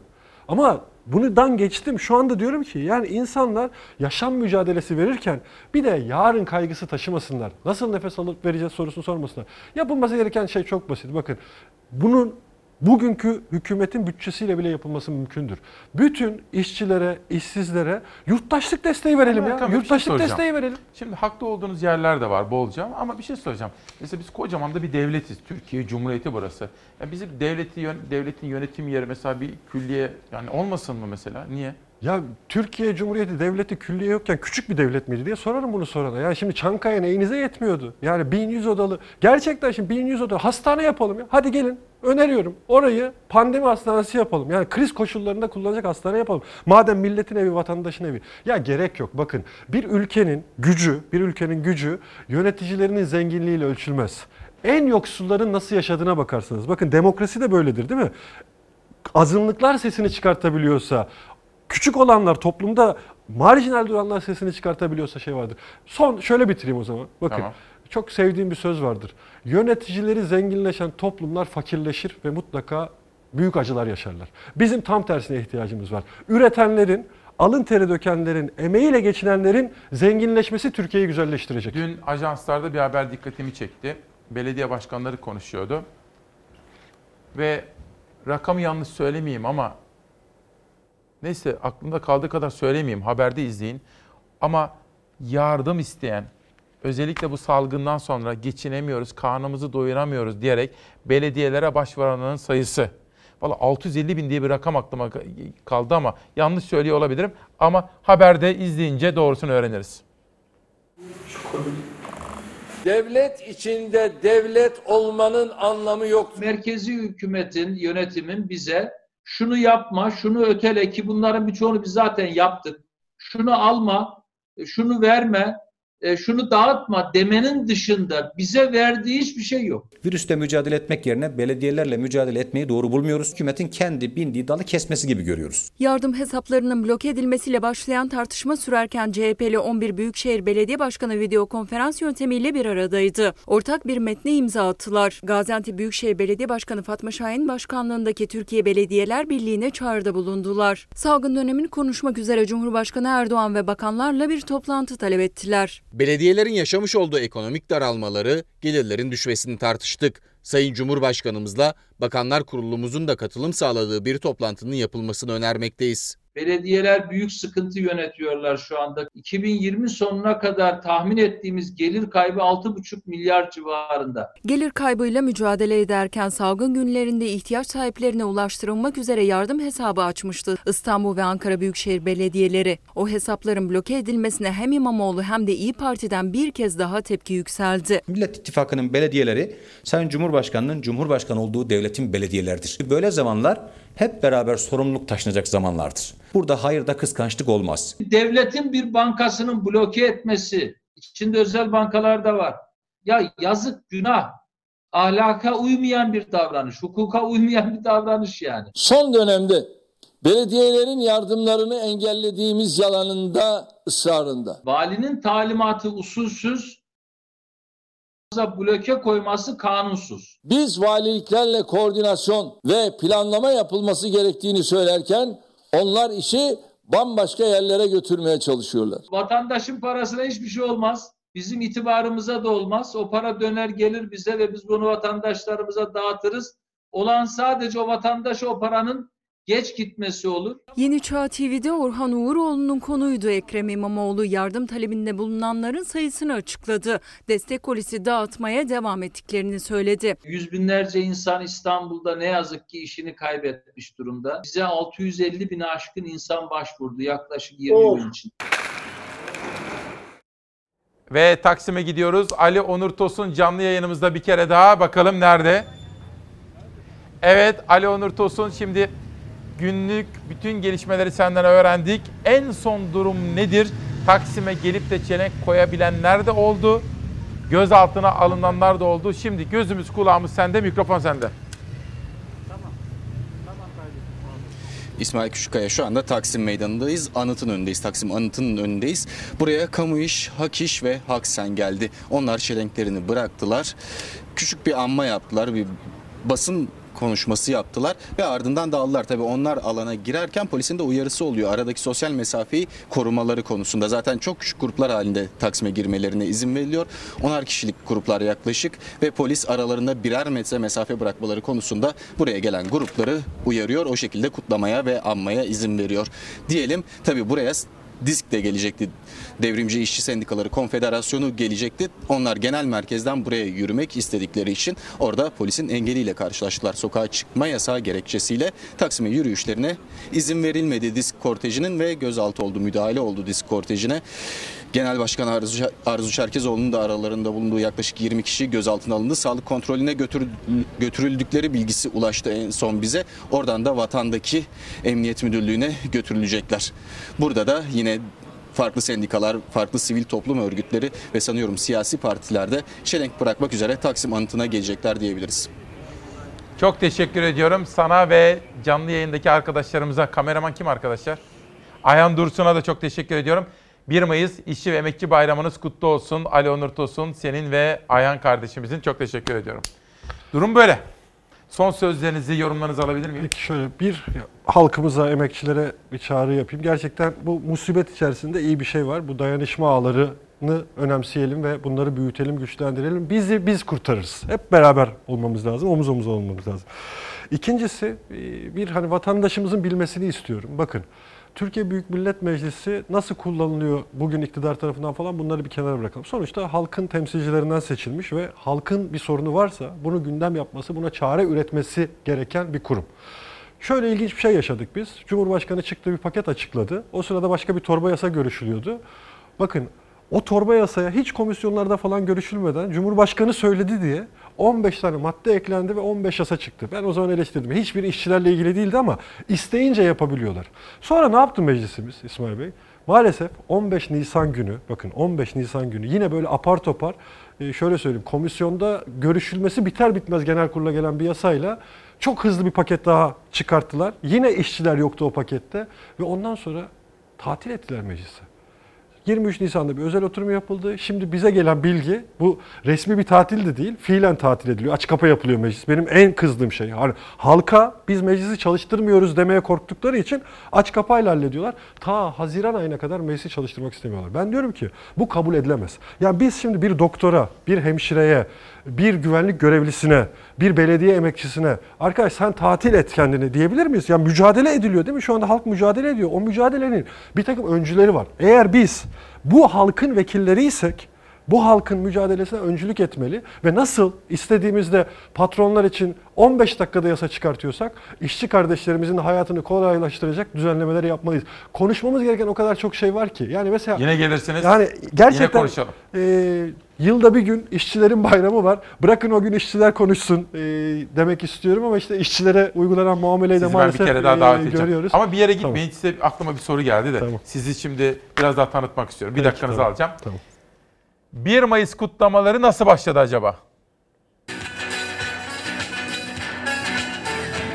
Koronavirüs 1 Mayıs kutlamalarına engel olamadı. İşçiler sosyal mesafe kurallarına uyarak halay çekti. Bayram coşkusunu yaşadı.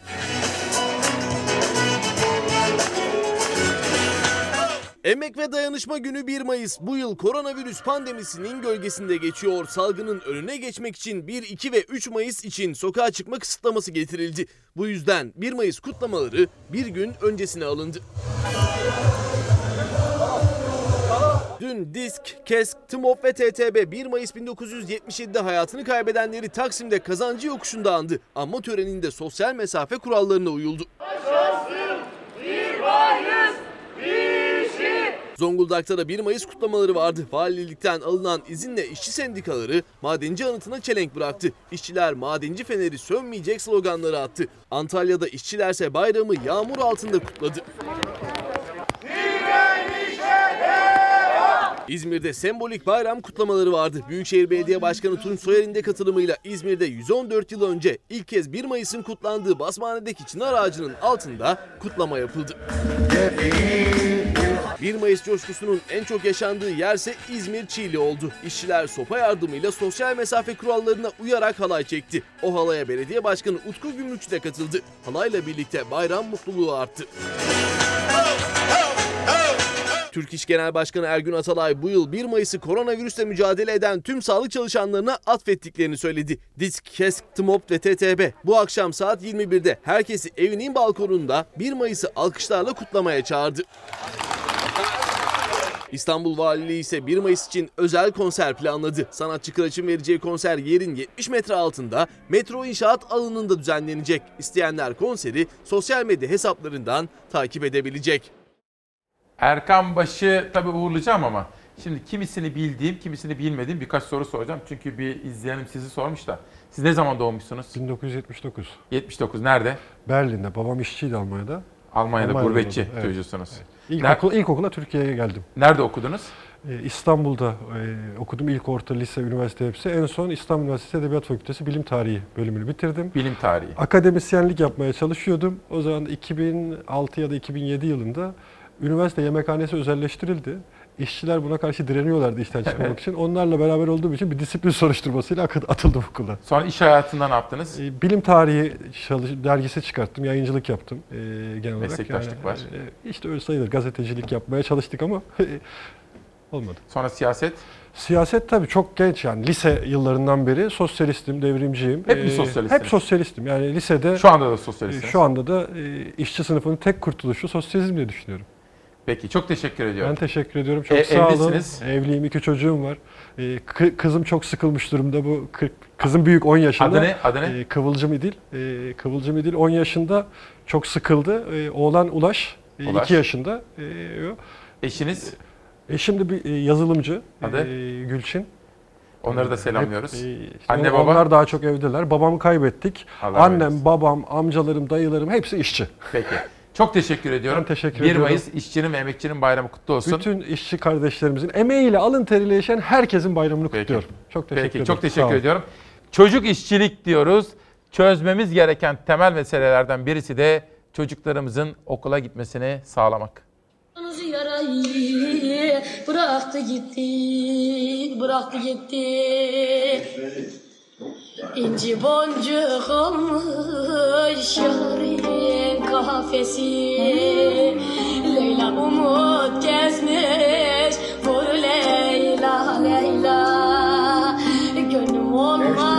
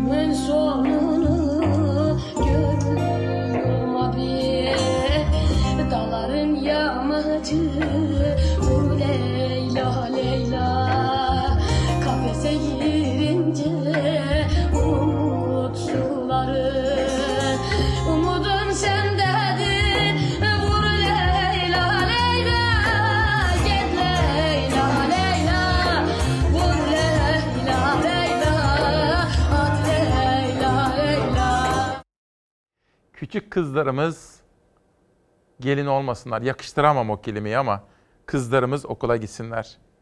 Çocuklarımız, evlatlarımız okula gitsinler. Çocuk yaşta işçilik yapmasınlar. Şimdi bir arkadaşım da mesaj atmış. Diyor ki Selin, ya diyor hem demokrasiye hizmet ediyorsun hem de lime lime doğru doğruyorlar seni diyor. E öyledir ne yapalım ama biz doğru bildiğimizi yapalım yeter ki. Ali Narç'ın Göbekli Tepe Sırları ve Aborjinler isimli kitabıyla çalar saatte.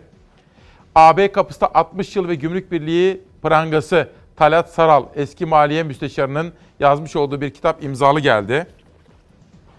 Bana hikaye anlatma Meral Kurulay bir öykü kitabını yollamış.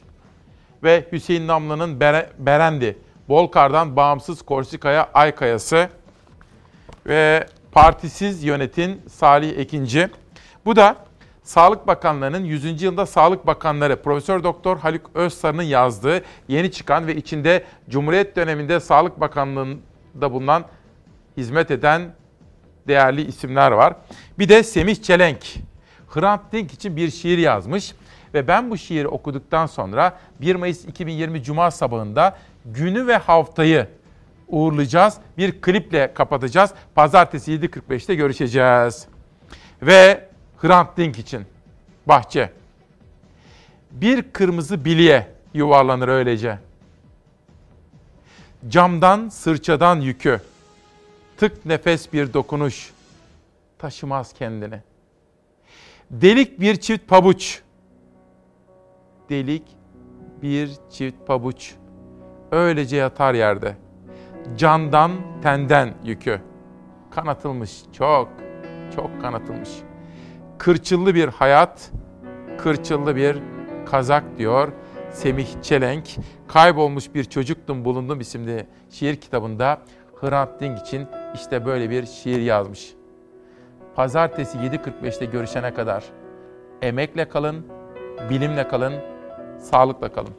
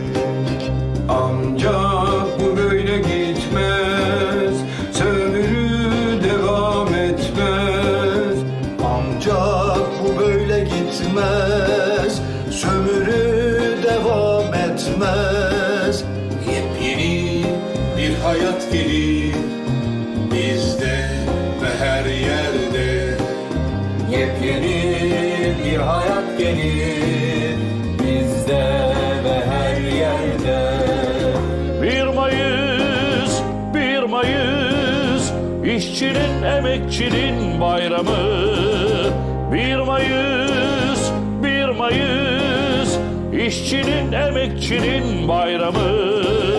Devrimin şanlı yolunda ilerleyen halkların bayramı.